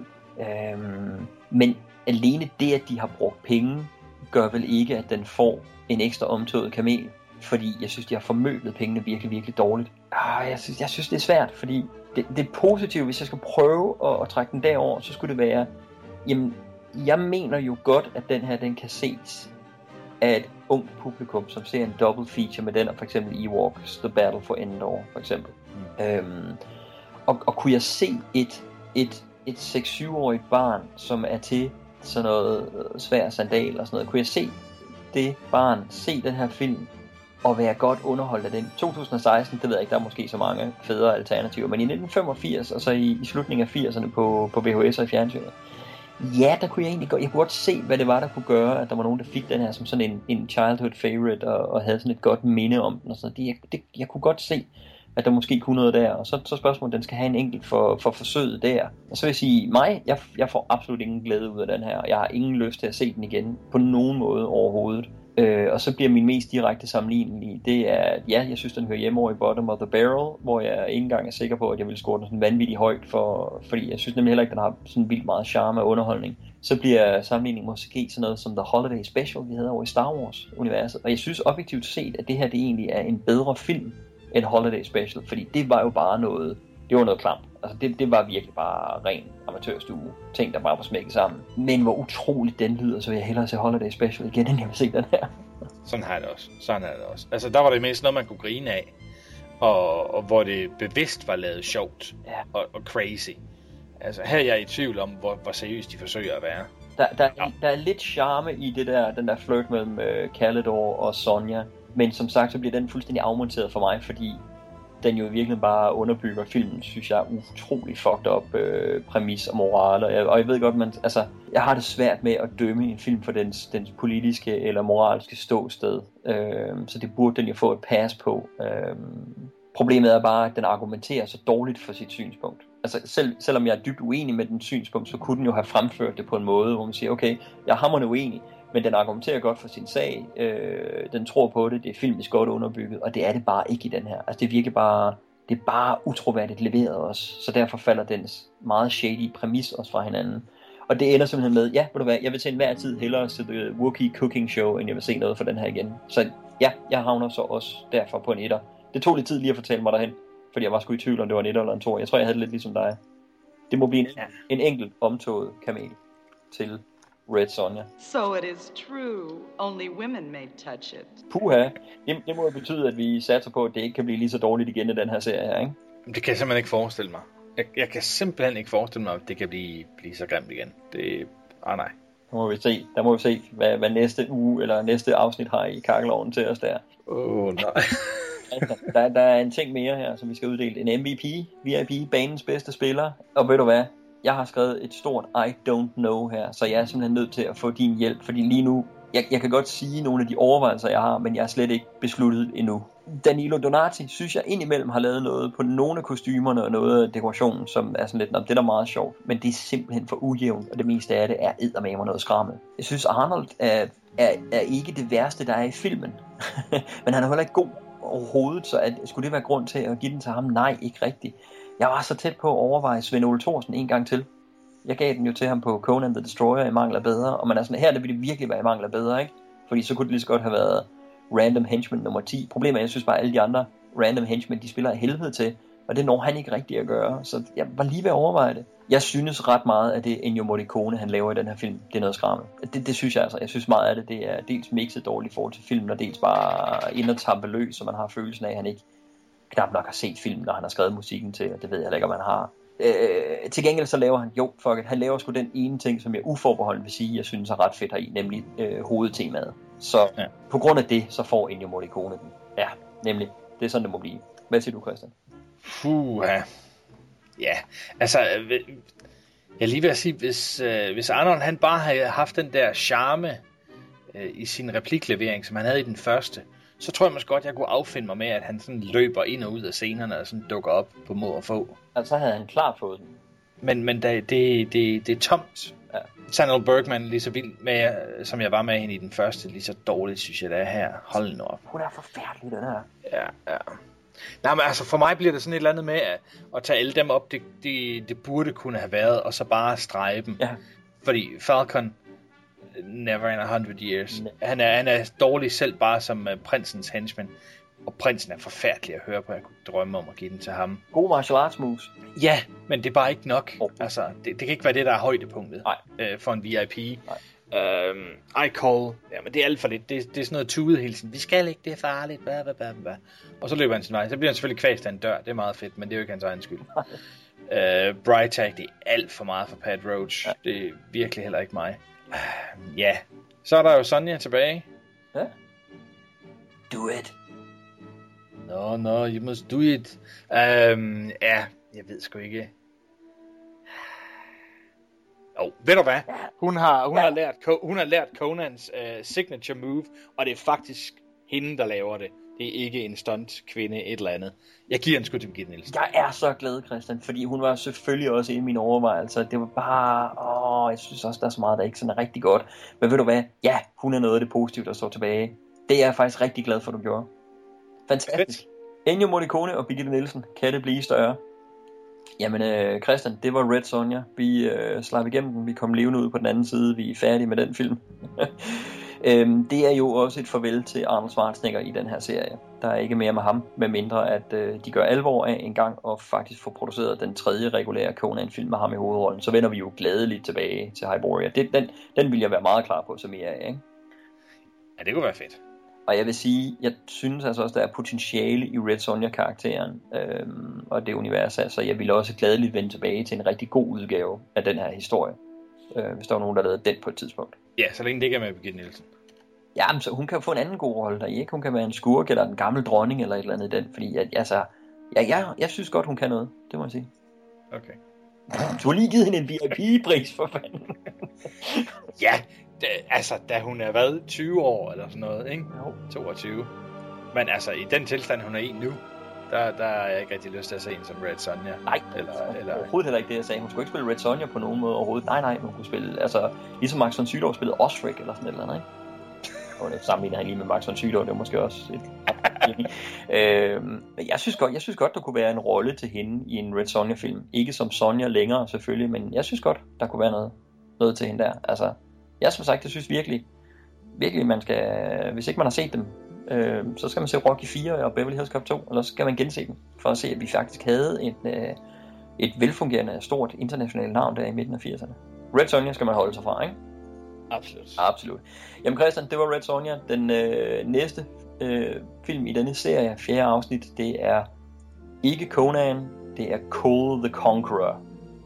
Det er jeg meget spændt på, hvad det er for noget, for den vil jeg sige, den har jeg ikke set før. Og jeg siger det nu, jeg frygter det værste. Hvad siger du, Christian? Har du set den før? Nej, det har jeg ikke. Øh, men jeg har læst mig frem til, at det er den film, de fik ud af det, da de forsøgte at skrive sig et manuskript til en Conan 3 tilbage i 80'erne. Okay. Nå, ja, okay. Nå, så det er måske lidt positivt, fordi så du siger, der er nogle røde tråde til, øh, til de Conan-film, vi har set. Ja, ja. Jeg ved ikke, om det, om det er positivt, eller man bare skal blive rigtig, rigtig bange. Ja. Jeg, jeg, jeg tager det som det positive, jeg har holdt fast i lige nu, fordi jeg er rigtig, rigtig fuld af bange anelser over for den film. Men øh, det må vi jo se næste gang. Jeg har ikke mere nu. Øh, jeg vil sige tusind tak, fordi I har lyttet med derude.